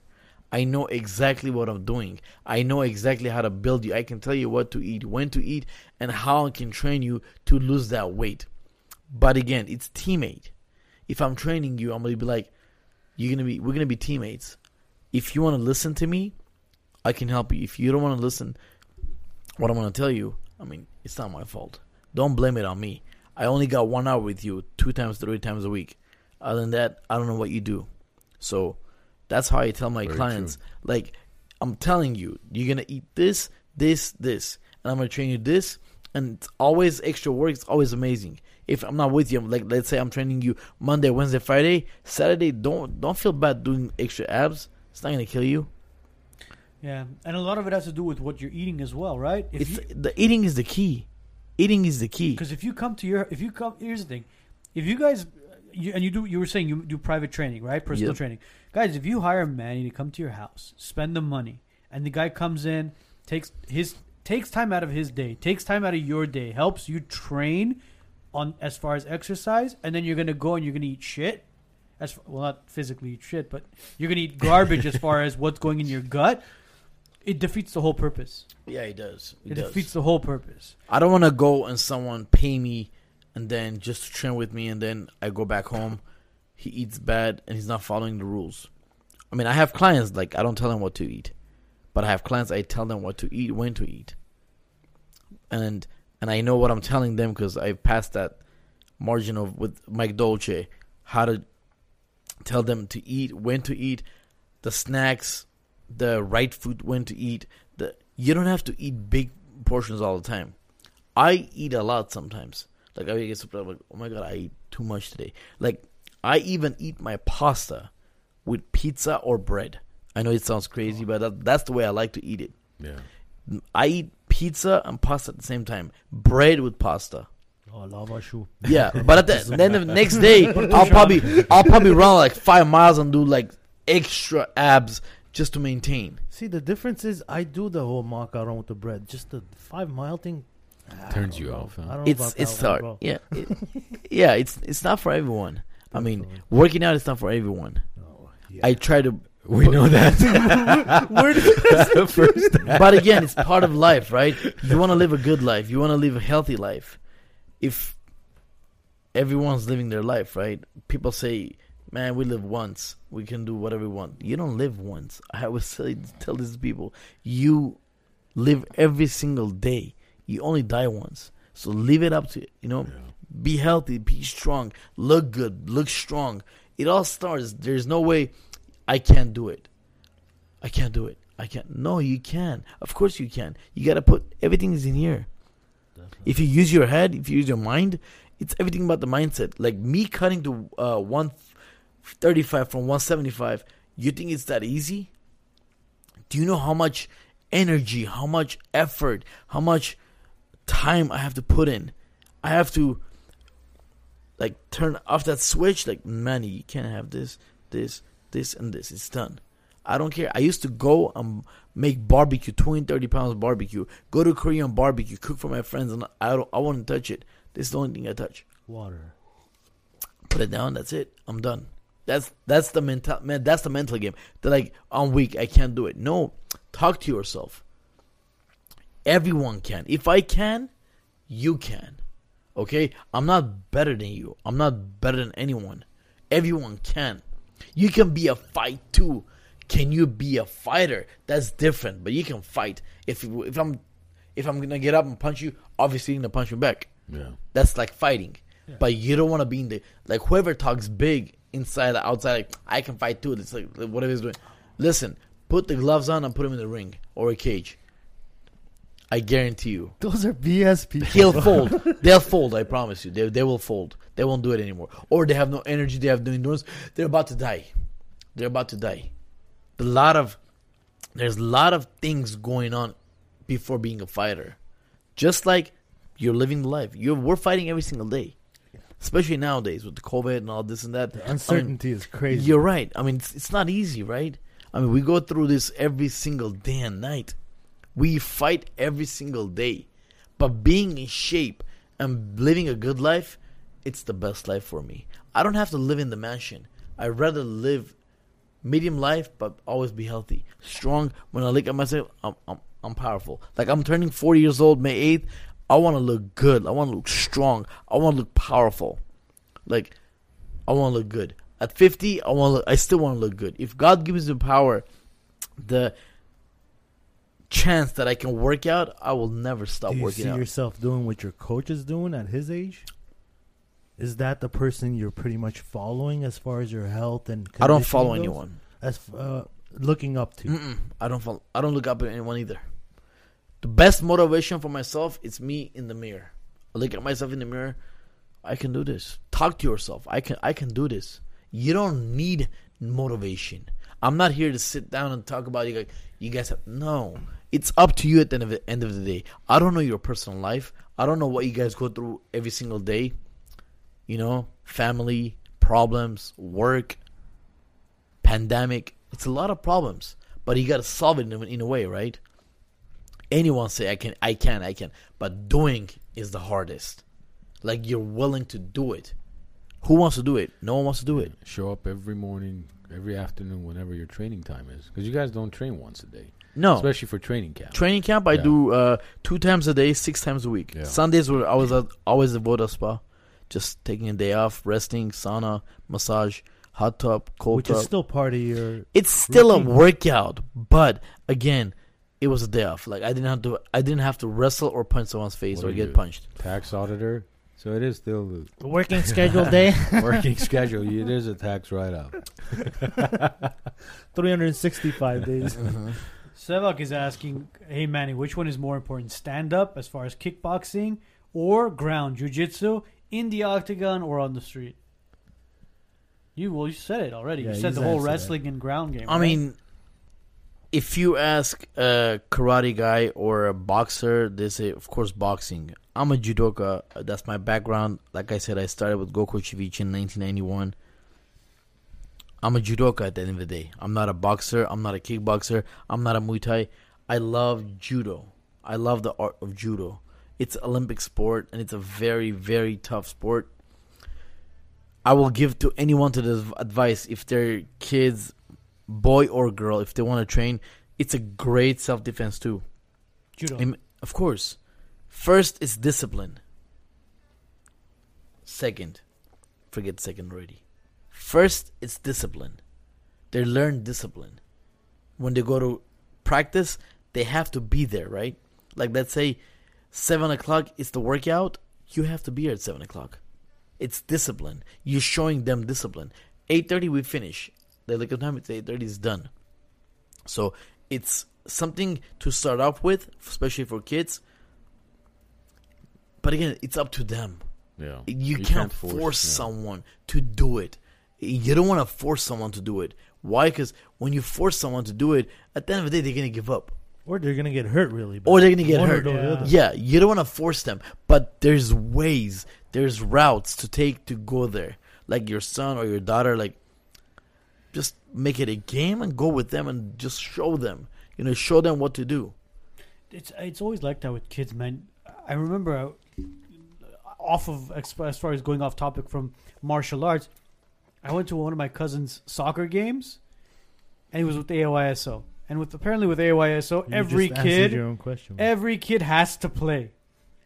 Now, mind you, there are kids that aren't that great at it, and Well, the, how old are they though? no, this, I'm talking about like 14, 15 year old kids. Mm, yeah, they're still getting participation yeah, they're trophies. still getting participation and ninth place ribbons, but it's like the parents are there, And they, um, you know what? I'm sorry to say this, but like if my kid sucks, I don't want to take my kid to that sport because it's like you know what?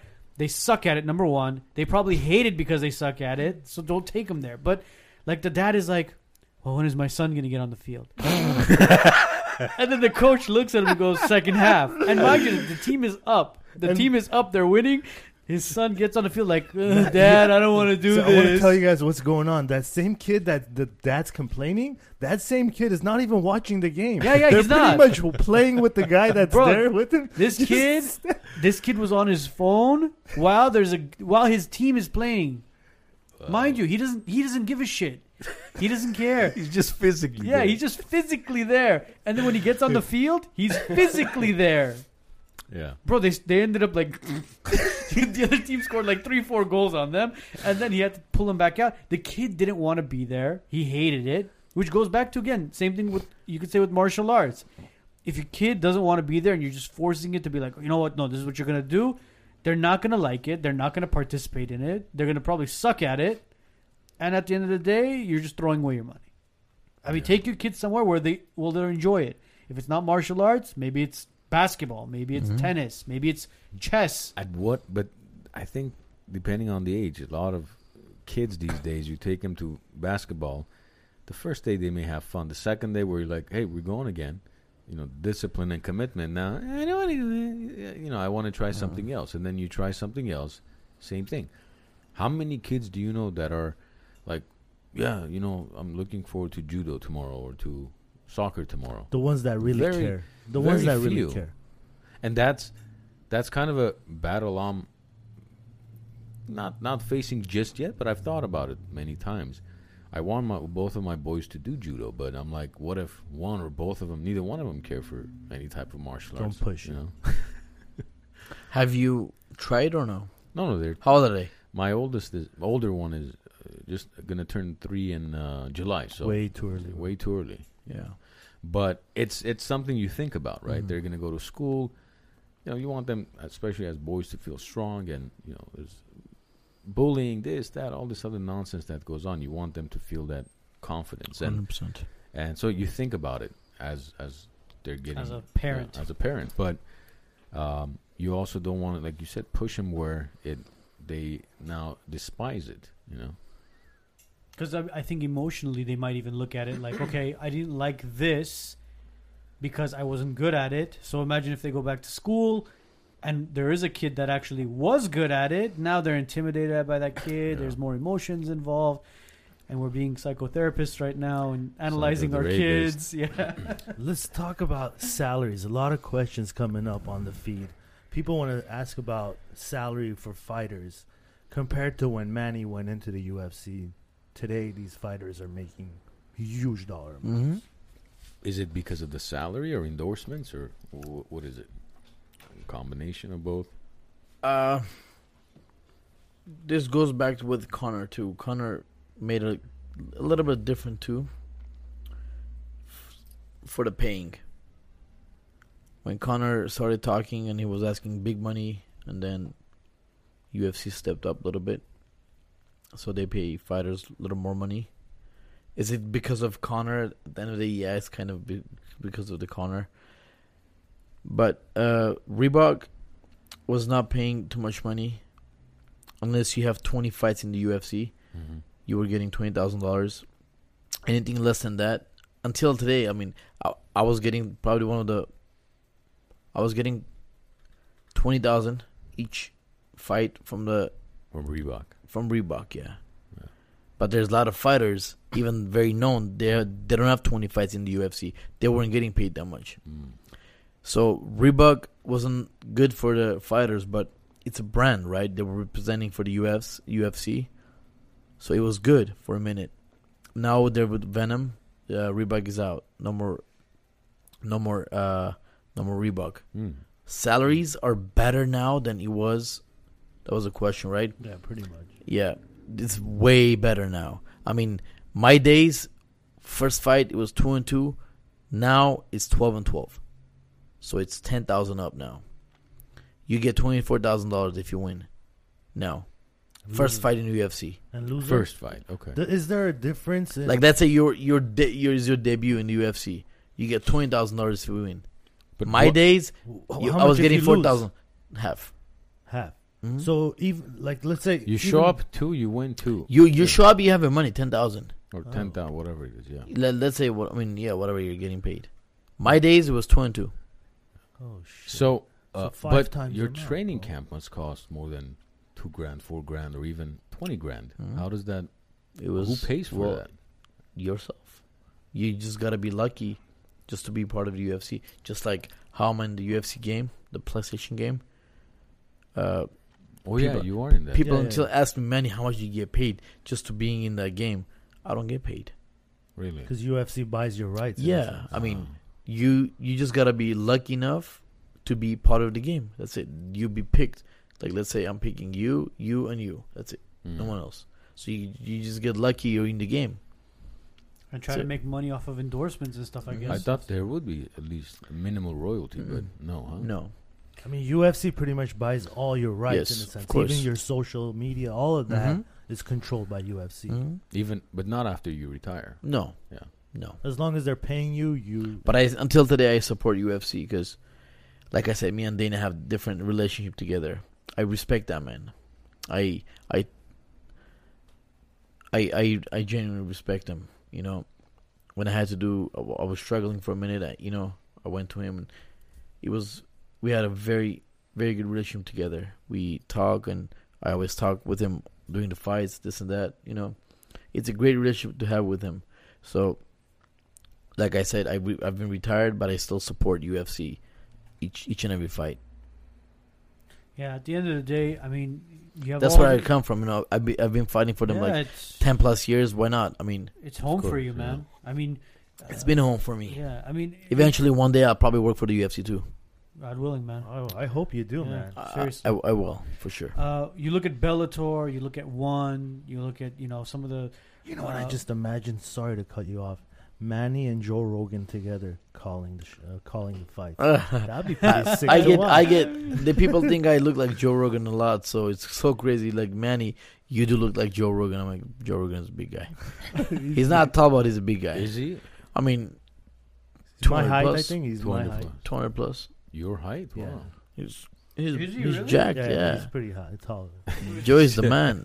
He's like five ten, maybe Yeah, yeah. five nine, five ten. five seven. Is he? Five seven He's five seven, 53 years That's old. false advertising right there. he's not five seven. There's Yeah, no he's way. five seven, bro. He's five That's what it seven. says. Wow. Five that seven. guy's not five seven. I've never seen him in person, so I don't know. He's huge. Well, He's I- not that big, but he's he's big. But you, he's a he's a and he's a big advocate of uh, jujitsu. Yeah, big I mean, time. the- the guy's Eddie been- Bravo. Eddie yeah, Bravo, he's been rolling for years. He's very flexible you too. grapple. I grapple with him. Yeah, I grapple Eddie with him. Bravo, he's right? tough, tough as nails. Eddie Bravo and who, who, who do you Both, think is both. I mean, we even have a YouTube grapple. Me and Eddie. yeah, I seen we that. go ten minutes. Seen that. He's he's he's He's really good. He's legit. Yeah. I think the most flexible I've ever seen was maybe BJ Penn. That guy's At his knee- time, yeah, That guy's knees were yeah, yeah, yeah. He was very hard to take down too. yeah. Very hard to take down. First, his pain threshold was pretty damn impressive. I mean, we can talk about why, but everybody in the game had that. there's so many good fighters throughout the years. I I got lucky enough. I got fortunate enough to meet them and be part of them, party with them, eat with them, be on the same card. Was there anybody that was the toughest for you where you actually would you weren't confident going in? You thought, well, I don't know if I have a chance winning this. I can tell you one thing: Jose Aldo was the hardest for me to get ready because all I uh, all I was thinking about to knock him out. That was in my head. I I wrestled, I grappled, I sparred a lot. I was perfectly ready, injury free. I was ready to go home one hundred percent. Mike Brown fight messed me up against uh, Jose Aldo. I want to be honest. because you because you knocked out Mike. Because I like no one ever, ever dropped uh, Mike Brown, even in training. He never got dropped. I knocked him out with one punch.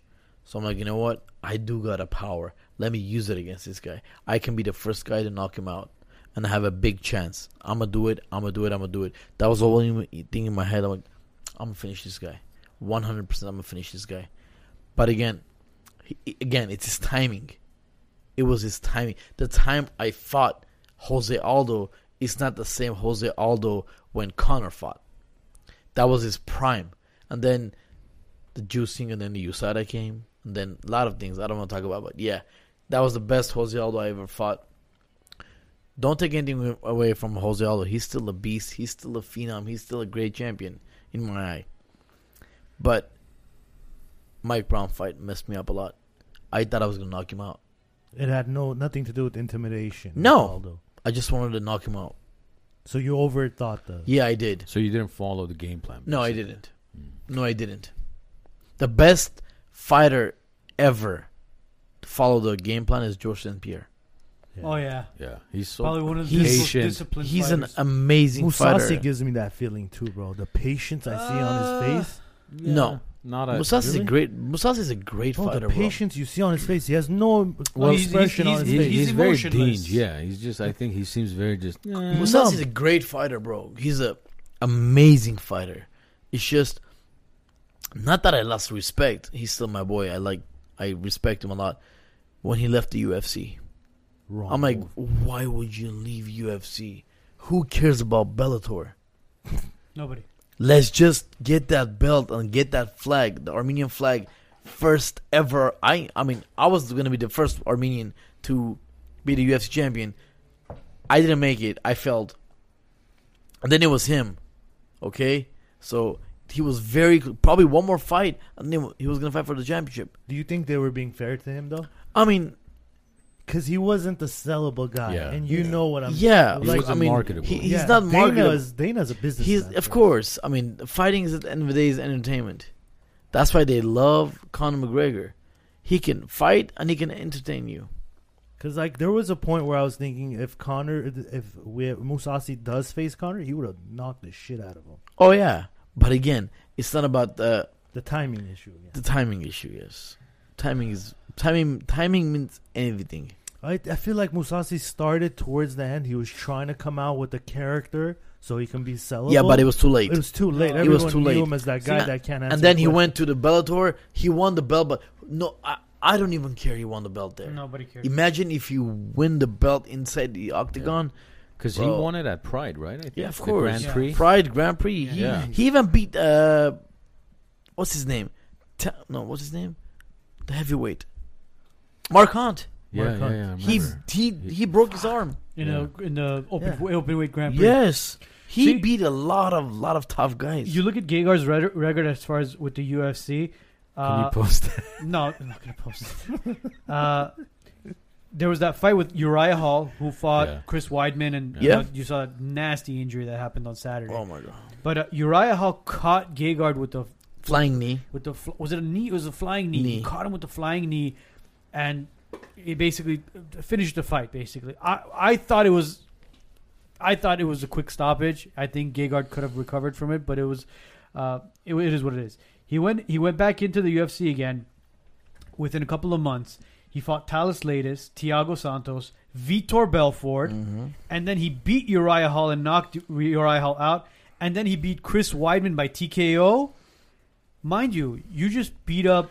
It a was bunch one of, fight away. yeah, ranked fighters. Probably it was gonna be Rockhold or Yoel Romero. yes. You're right. It was. It was. I don't want to. I- There were tough fights. Don't. Yoel Romero is a tough fight, and Rockhold, uh, Luke Ro- Rockhold was a that time was he was tough. Yeah. He was tough to beat. Again, I had the feeling that he was gonna beat them. No, he would have beat both of them. Do you yeah. do you think maybe he had a conversation with Dana or something? No, it was a money issue. He wanted more money. I mean, 'Cause he I, I was a- get him. I get it. Yeah, everyone fight. At the end of the day, everyone fights for the money. But again, the legacy. Yeah. He left with a 40 he left the UFC with a 42 and 6 record. Mind you, that's a freaking um, that's an amazing record Yeah. for Super- that caliber of a Super, fighter. Super. Um, he left. He went directly to Bellator. He's been in Bellator since. But my this is in 2017, bro. Again, no disrespect to Gegard, amazing fighter. The guy carries our flag. He won a belt in Bellator under the Armenian flag. One hundred percent. But, dude, you're there. You're. It's like it's like that meme. Have you guys seen it where the guy's digging for gold and the one guy gives up, he walks away, but then underneath it, there's a guy that just keeps going and he reaches it. Yeah. That's where he was, man. That's where he was. Again, I hope he comes back to the UFC because he's only had one loss outside since that Uriah Hall loss. But I mean, I don't know, man. I mean, a lot of people think we're hating on him. No, we're No, no, actually no, all we're not. four of us are really big fans of Gegard. Uh, We all Gegard is a homie. Yeah. Gegard, yeah, Gegard guys, is Gegard is a badass. Yeah. It's just what I what I think of him. He should have stayed in the UFC. That's it. you guys have to understand something. There's there are probably hundreds, if not thousands, of promotion promotions going out right now as far as for MMA. Am I right? Not too many. There are at least like two, three hundred. No. Promo. I'm talking Promotions? worldwide.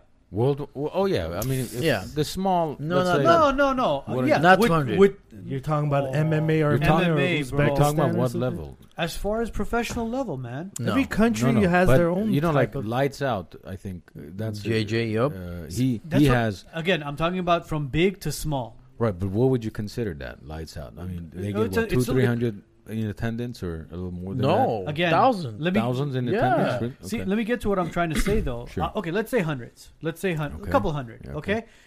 At the end of the day, when you say MMA, you say martial arts. The first name that pops in your head UFC. is UFC. Well, UFC. A lot of people think is it's type of- everyone's every fighter's dream is to be part of UFC. That's why until today I'm fortunate enough, I'm lucky enough, I'm blessed enough to be part of that organization for so so many years.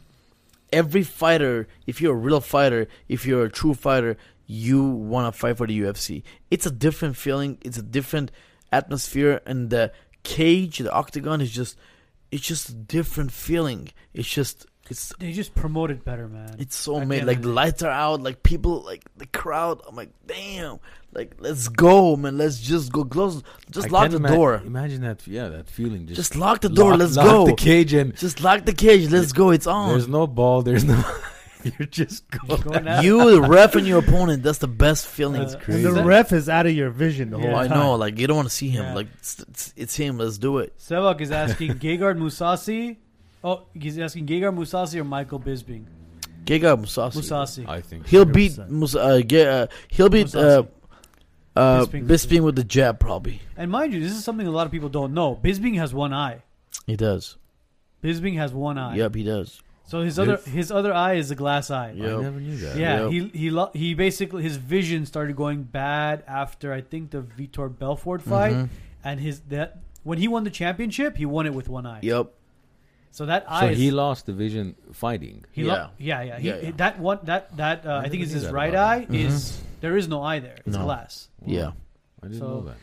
Again, uh, no disrespect to Michael Bisping either, but I, I got Mousasi. I Yeah, mean, 100%. Mousasi is just a different level of fight. He is. He is. He's a better. He's a more well-rounded fighter. Well, let me ask you this: Jon Jones Jon Jones. or Francis. Francis Ngannou. Ngannou Jon Jones at heavyweight? at heavyweight. Really?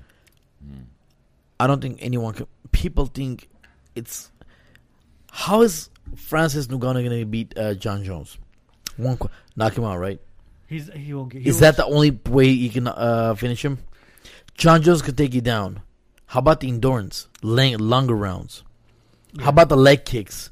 How about the boxing? How about the timing? How about the wrestling? How about the grappling? How about the uh, octagon IQ? Octagon control. That's I'm all. not taking anything away from Francis Ngannou. He's a powerful. He's a powerhouse, bro. When he hits you, you're done. Like you might lose uh, something in your head. Couple Cells. of brain cells. Something there. something would happen. Early, early Alzheimer's. But again, I say 65-35 Jon Jones. wow. Oh, you thinking, but it'll go to a decision? I, I think- I doubt it. I think Jones will take. I think Jones will finish him. I think Jones. I think rounds. Jones will take him down and submit him. Third round. Yeah. I think it would be a submission. He's a bad matchup for anyone. He's got he's got the size advantage over anyone. Yeah. He's six four, bro. He's a Jon Jones is a big guy. His Yeah. kicks are. f- I've I've seen Jon. I gave a glass of uh, vodka in UFC 87 when he fought his first MMA uh, UFC fight. I gave him. We drank together, me and him, in the Mhm. lobby. He destroyed uh, Stephan Bonnar. Oh yeah, I remember that. destroyed him. I lost to Rob Emerson. I got knocked he, out. He would make people look like amateurs. Bro, would- he's he beat who and who. Like, oh my god, like the list goes on and on and on. Power to technique to wrestler to grappler. How I about mean- how about him at his prime versus Anderson Silva at his prime? Jon Jones. Jon Jones. Jones. Jon Jones. Nobo- nobody can beat Jon Jones. So you think he's the goat, basically? Hundred percent. Really? Hundred percent. I mean, listen. I don't want to. I mean, he's been on juice. Yes, he's been cheating. He's been doing other drugs also. But again, he's got too many talents, bro. Pure talent. Huh? Pure He's a, talent. he's a, he's genetically made to fight. Yeah. When he fought, when he fought, thing. What's his name? Uh, Daniel Cormier. which one? The fourth First one. First one. That was a close fight. He was drunk, like totally drunk, twenty days before his fight, maybe like a little more than two weeks.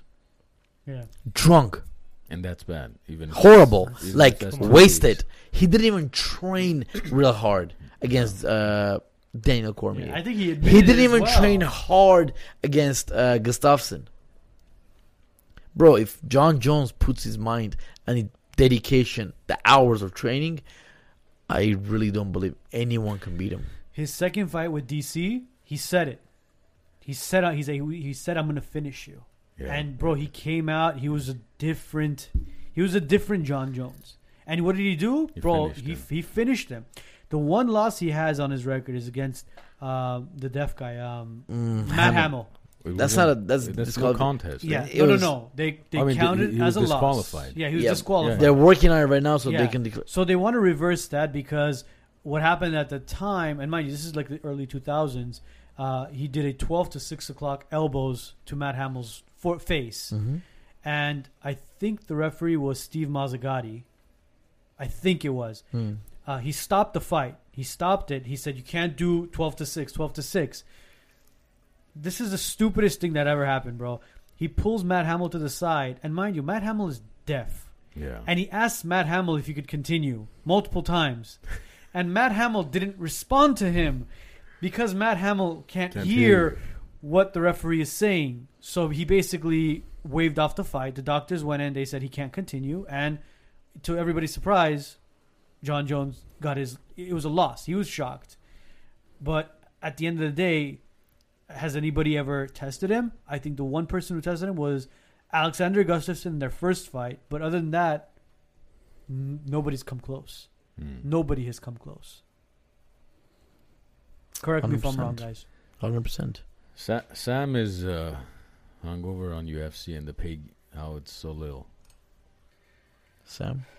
Yeah, I don't know. Sam yeah, we don't know who he is, yeah, obviously. but he's been talking about how, you know, you UFC isn't as great as it claims to be, whereas because they're not paying their fighters enough. But it's what it what is it about? I mean, how how do they make like what 20 30 million dollars per event? Don't they have enough? I Revenue? guess revenue to pay for. It's still a new sport, though. Don't forget. yeah, but you've It's growing fast. They already p- they're they're starting paying. yeah. They start paying a lot of fighters big money. Because I mean, yeah, it's a newer sport. I guess it's been around for what now? Since Boxing has been around so many years, Yeah, but UFC is like only twenty years. boxers old. even the uh, undercards. What do they make? Like fifty grand, twenty grand, maybe. Yep. Yeah, so it's not that much higher. No, it's only like Floyd, yeah. Yeah. just Manny Pacquiao. I mean, here's the thing: these people see the Floyd Mayweathers, the Manny Pacquiao's, the Stephan Bonnars, all these guys, and they go, uh, "Oh, look, you know, look at the, the money these guys are making." Guys, these are these are superstar boxers. You know what I mean? Yeah. The Tyson Furies, uh, who's Anthony Joshua's. Again, these are guys who are up and co- not up and coming, but up in the rankings. They're champions, and you know, Vegas, Europe, all these big promoters dump a lot of money into these boxing matches. That's why, you know, these boxers get paid what they get paid. Like, could you imagine if Jake Paul or that what's his face uh, is Jake Paul Yeah. and uh, I'll Floyd, fight him. and Floyd Mayweather were the I'll fight him in MMA fight. You'd beat him. I would love to fight in one round, five five minutes. MMA, of course. MMA. You'd beat him. How about boxing? beat You the think shit you out I'll fight make boxing, too. I'll fight boxing too. I'll fight. I, I'll fight. Even with he's the a- reach advantage that big? I don't care what he has. I knocked out uh, Jorge Santiago. He was a dream champion. He was a 205er. He won the, the Grand Prix at Pride. Jorge Santiago. I knocked him out in 21 seconds. You think I'm going to be scared to fight him? Is he a good boxer? He's not a boxer, but he can throw his hands. Can he knock me out? 100%. Anyone can knock. You can knock me out too. He can. Knock. It's a punch. But- Timing is huge. Of course. How big course. is rest in the octagon? As far as taking your time, getting the rest that you need to get another burst. It's the, the Like thing Jon is. Jones is really good at that. yeah, The is. breathing technique, you oh mean? yeah, yeah. Just He's he's taking Saint Pierre too. Remember? very Oh yeah. His breathing was like very specific. coaching too. that's They got- important. Yeah. They got good staff. Mm. Greg Jackson is a Oh yeah, man. Greg, Greg Jackson, Jackson's Albuquerque, something New, New Mexico. Oh man. yeah, he's he's amazing. He's amazing. But again, at the end of the day, it's not about the coaching. It's about the fighters. It's about the fighters.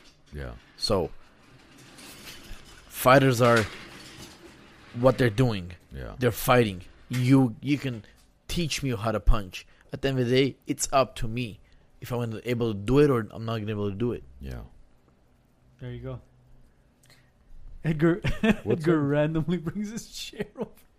Was it, was that the broken chair? Ah, that's the one. You got to put a marking on it. You got to put a marking on it. What else we got? Anything as far as questions? Because I know Sam was asking a bunch of stuff as well. Sevak was asking about um, Oh, PTSD. yeah, how do you deal with PTSD after a knockout? What's PTSD? Uh, post-traumatic Post-traumatic. stress disorder. Like dr- dealing with it as far as mentally. It takes time. It takes time. It really takes time. Uh, the worst loss I ever took in my life was John Dodson fight. When I fought John Dodson in Tampa. Not not because of you know, I was gonna win and he was a tough guy. This and that. It's just I trained so hard and the way it went down, my knee popped out, my wrist, my elbow. Like I wasn't supposed to fight that fight. Like, why am I fighting? But I, I fought either way. I questioned myself when I got back from uh, the fight. I went to the beach by myself. I was questioning myself, like, what am I hurting myself so much? Just like the way I retired in Brazil.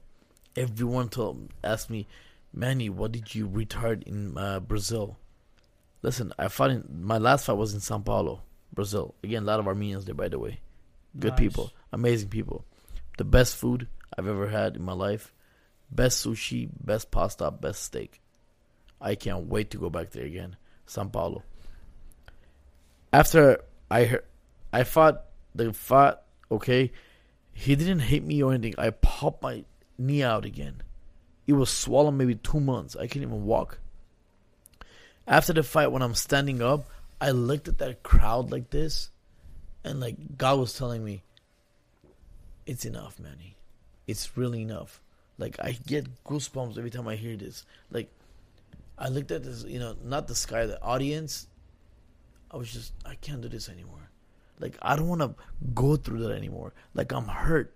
Like I'm, my body's beat up. Like I can't do this anymore. Like the elbow, my back, my knees, too many pains, too many mile on my uh, resume. It's not fun anymore. So I, t- I told uh, Reed Harris, second day in white.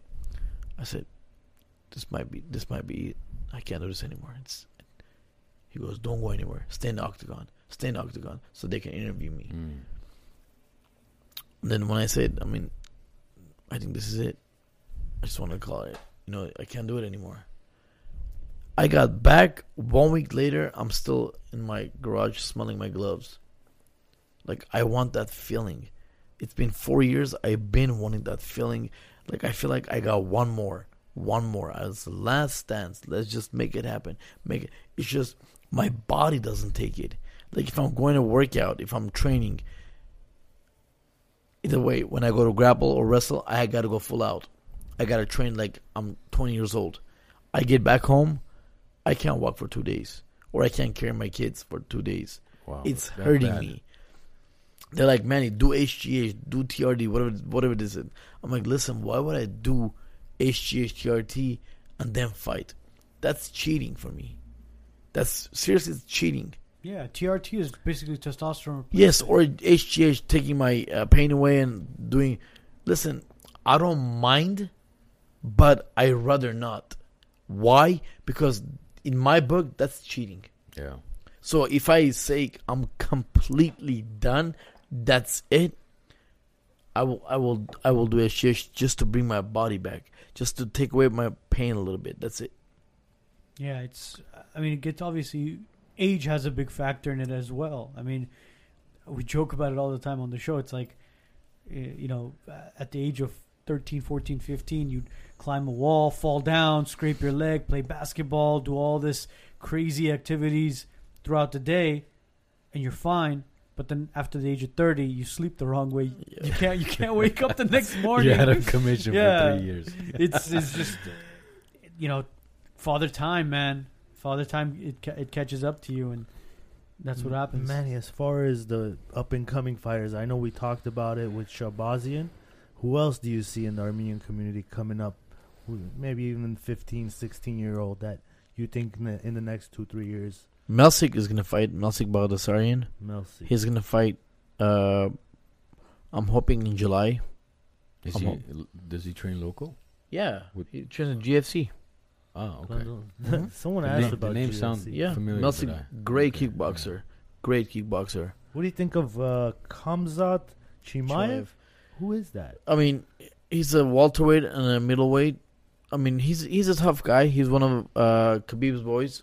He's a very tough guy, but I mean, we'll see if he faces like a top ten guy or he faces some someone serious. How is he gonna do? He says he's gonna beat. He can beat 205er. He can beat Anasadia. He can beat uh, Usman. He says he can finish everyone. I mean, they say put your money where your mouth is, right? So Yeah. let him do it if he's gonna do it. If he's is he a tough guy? Hundred percent is a tough guy. But can he do it? We'll see. We'll see. We'll see. He's tough though. He's tough. Yeah.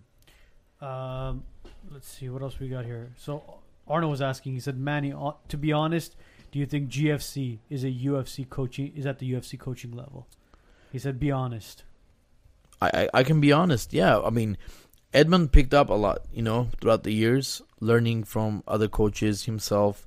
I mean, he's a great stand-up guy. I mean, Edmund is a good, good boxing coach. I mean, he's he knows all the fundamentals.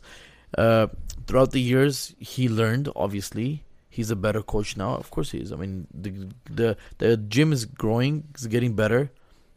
He's got a lot of fighters now. He's got new like, not 18, 19, like 15, 16 year olds Prospects. Coming. project. I mean, you never know. It's coming up. We'll see. In like three, four years, I hope one day we're gonna have more Armenians in the UFC.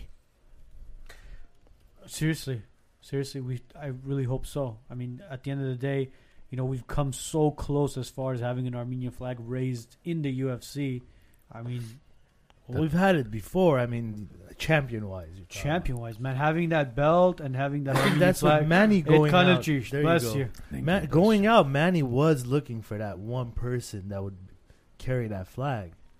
That was pretty much something you mentioned. yeah right with aldo went he was right there with aldo That's one of It the few mainstream sports where we actually have a chance, right? Because the chances of basketball, football, baseball. well it's, it's- hmm. with our culture it's funny A lot of if you notice it we're really good at Individual. physical and individual And sports individual Indivi- sport. individual sports. yeah No teamwork. yeah Nothing. weightlifting Yeah. wrestling, MMA, boxing.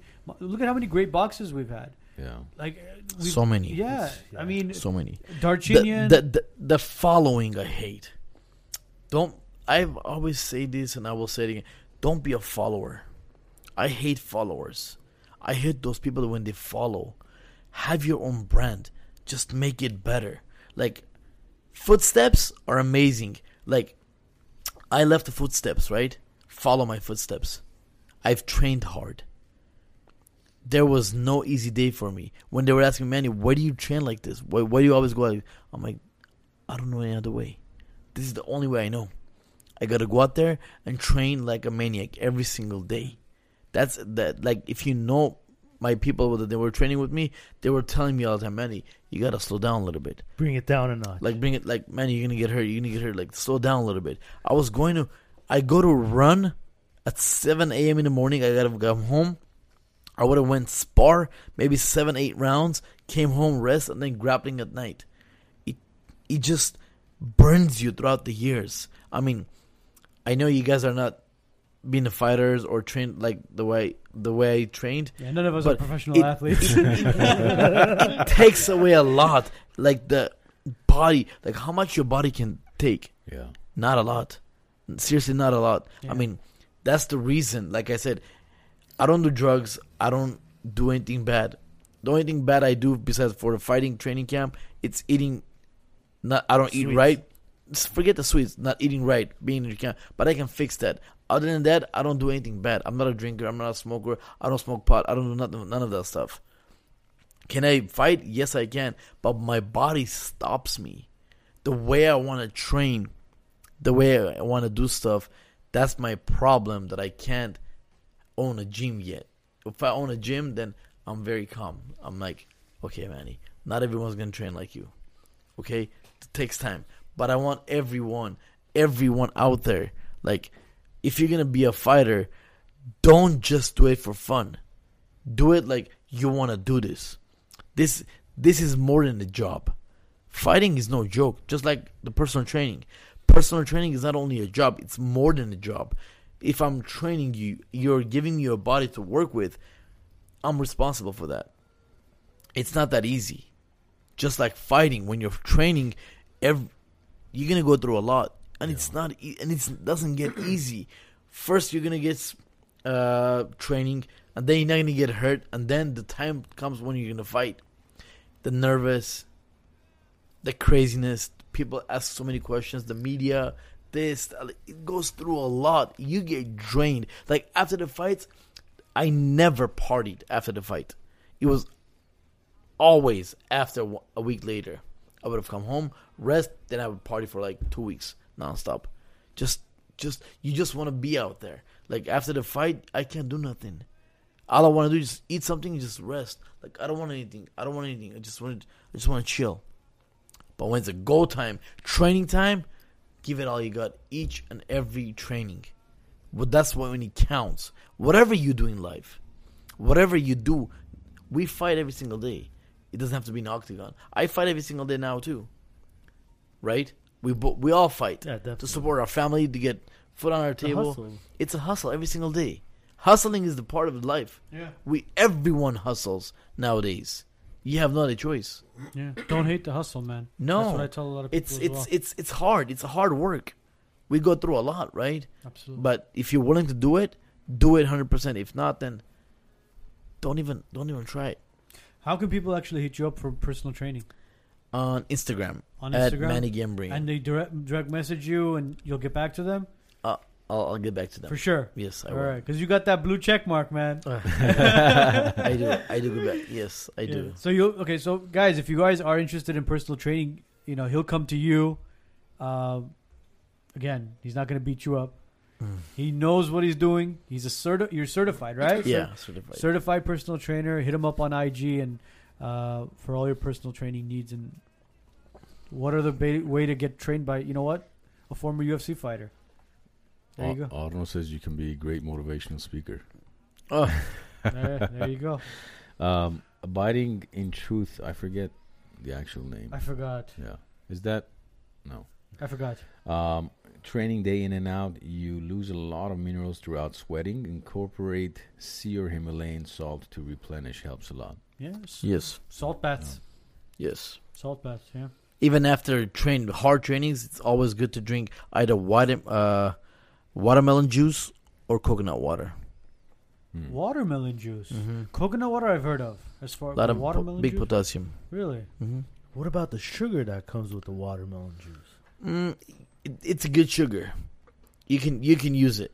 You need that in your body, just like the coconut water. You need it.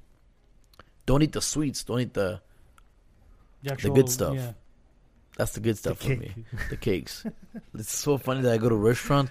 In my head, I know like from there, they don't have that exact thing that I want. That I have to go from there to there to eat that To sweet. eat dessert. I'm Yeah. gonna, when I go home tonight, I'm gonna sh- I'm gonna text you over a photo. I'm on a ketogenic diet right now. Well, semi ketogenic. Okay. It's uh no sweets, no cakes, but uh, my brother's wife makes these amazing brownies, no sugar. I think it's like ten carbs, ten grams of carbohydrates in it. It's made with coconut butter, and it's dude, it's just and cocoa powder. As far as sweetening, she uses uh, what is that shit called? Uh, Aristothrol or what? I, I forgot what the damn name was, but she uses that, bro. Since you got a sweet tooth, I'll send you one of those. Take a look at it. It'll it'll basically help you with that sweet tooth, the cravings. All right. Do you Oh. seriously think the f- alternative sugars are any better than real sugar? Not really. Th- those don't wear off your body. Not yeah. Un- unless it's it's like Just a, like uh, Diet Coke. yeah, what's It's the point so of that? bad for you, but I, I love Diet Coke. It's it's something. It's worse than Coke. it is definitely. one hundred percent. Like guys, don't drink Diet Coke. It's the worst thing you guys can do. Don't drink, or don't cut twenty pounds in one day. It's not good for you. It's not healthy for you. But again, if that's gonna make me happier, a little bit happier, if I drink that, I don't even drink the whole can. Just one or two sips, I'm good. Yeah. So D- Diet Coke is worse than regular. You're better off drinking regular Coke than Diet Coke. Yeah, Think about it. the I'll never finish it. I'll never finish Yeah. a Diet Coke. I'll just sip it, but I like the taste. It's weird. The way I look at it, real soda, let's say Coca Cola, it's got real sugar in there, right?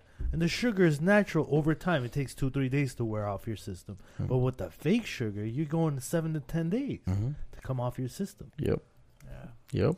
I'm a Dr Pepper freak, bro. I love Dr Pepper. Why did they name that drink Dr. Pepper? I don't know. I don't know. It's There's weird. nothing that could help you. Google, Right. baby. Google it. Anything else we got before we call it a night? Because I know we got a bunch of comments. And guys, listen, when we get into conversation, we're not looking at the damn screen.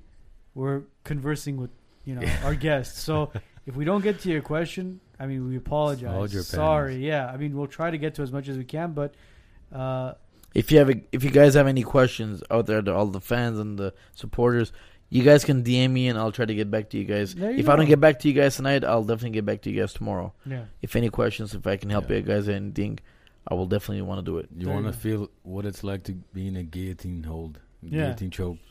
Just message Yeah. Manny, right? Yeah. You want to see how long it- before you pass out? Before you- we do have questions as far as Armenian genocide recognition.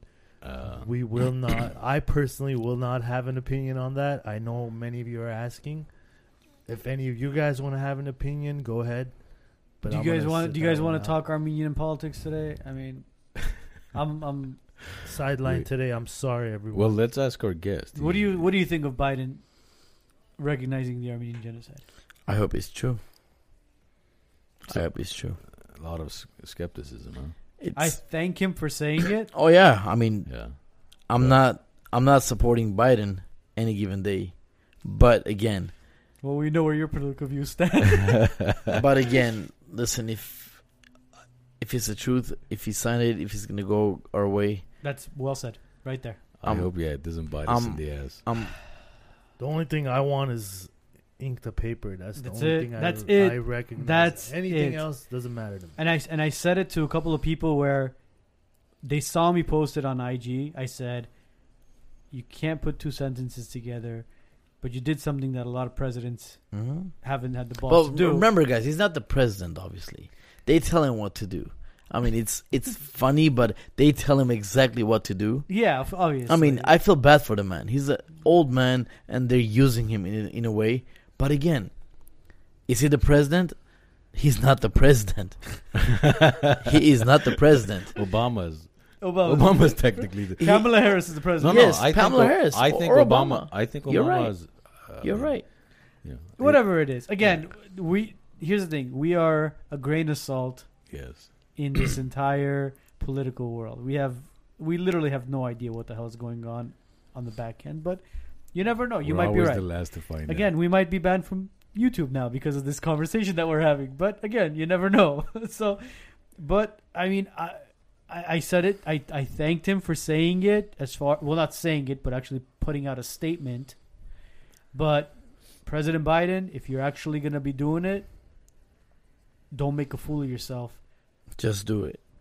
Put it. We on- deserve it because it's been so many Sign years so many years. 106 years, no joke. Yeah, sign it. Sign, Sign it, it. and fulfill your promise. Mm-hmm. That's all. I mean, Time will tell. time will Time tell. will tell. Time will tell. Because if you don't do it, there's gonna be a lot of shit talking from our end. A lot. So, uh, that being said, Manny, thank you so much for taking time. out Thank of you your guys. Thank you us, for man. having me. Thank you. It was Thank great Manny. to have you on the MMA talk. So no rear naked choke, nothing. Oh, man, I told We- you, man, I got a bad hip. So wait up. We had bad hip. people asking if Manny's gonna give us a small performance of his Armenian singing. Oh, the Armenian singing. Mm. Are you down? Do you need us to like echo, meko, anything? Fixed amps. It's so crazy that I mean, my brother's a musician and I love music, and I always I'm telling you guys I'm the best. No one can beat me in singing in the bathroom. Yeah. When I'm taking a shower, you can't beat me. I'm even better than a Spitakci Hayko. I'm the best. No shit. Let's get let's get But- a rendition. But but again, I mean, I'm not a singer. I'm not a. I love singing and I love making fun of. You know, when I'm I have musician friends, obviously, Yeah. and I hang out with them. You know, I'm part of music, so I love music, no doubt, hundred percent. But am I a singer? No, I'm not a singer. But I love singing. Don't get me. If I get drunk, I'm definitely You're singing. So are we gonna hear something? Mm, You tell us. Again, no pressure. what Give him can a I beat, sing? bro. What can I sing though?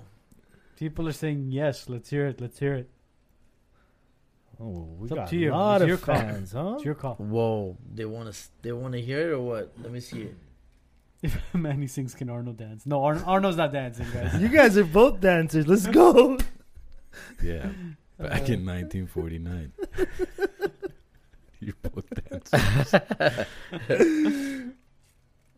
Man, I can play play an Armenian karaoke if you no, know No, I'm good. or- I can yeah. do it probably for like 10, 15 seconds. I Let's can do go. Whatever you want. We, You're in the shower. I, I, I guess I gotta do it. This right? is the shower. You're the Imagine shower. you're naked in the shower. you just put, you lathered up the body. I do it for sure. Mm. آخوره simyar یار زلال جورسین samar arisir turim kyan kin Նորից տեսնեմ քեզ անգին Ասնում ես մեր տան մոտով Քեզ եմ նայում կարոտով Ասնում ես ետ չես նայում Կամաց կամաց երանում Անցնում ես մեր տան մոտով Քեզ եմ նայում կարոտով Ասնում ես ետ չես նայում Կամաց կամաց երանում wow. Yay That's really good, Manny. You have a great oh, tone and seriously, the bro. way you you know do all the chord transformations and everything. That's- Very nice. transitions, it's See? nice. He could kick your ass and sing at the same time. so imagine. You can kick your ass and serenade you to sleep. there you go. Good shit, man. Very, Thank very you good. guys Thank you for having me Manny, on. Thank you, we're Pleasure. beyond proud of you, man, for everything that you've accomplished inside the octagon and outside the octagon.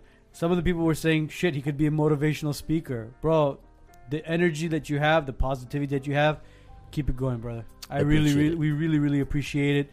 Uh, again, to everybody else who was following us today, every single one of you guys that was in today's feed, commenting, watching until the end of the show, is a fan of ours. We love every single one of you guys.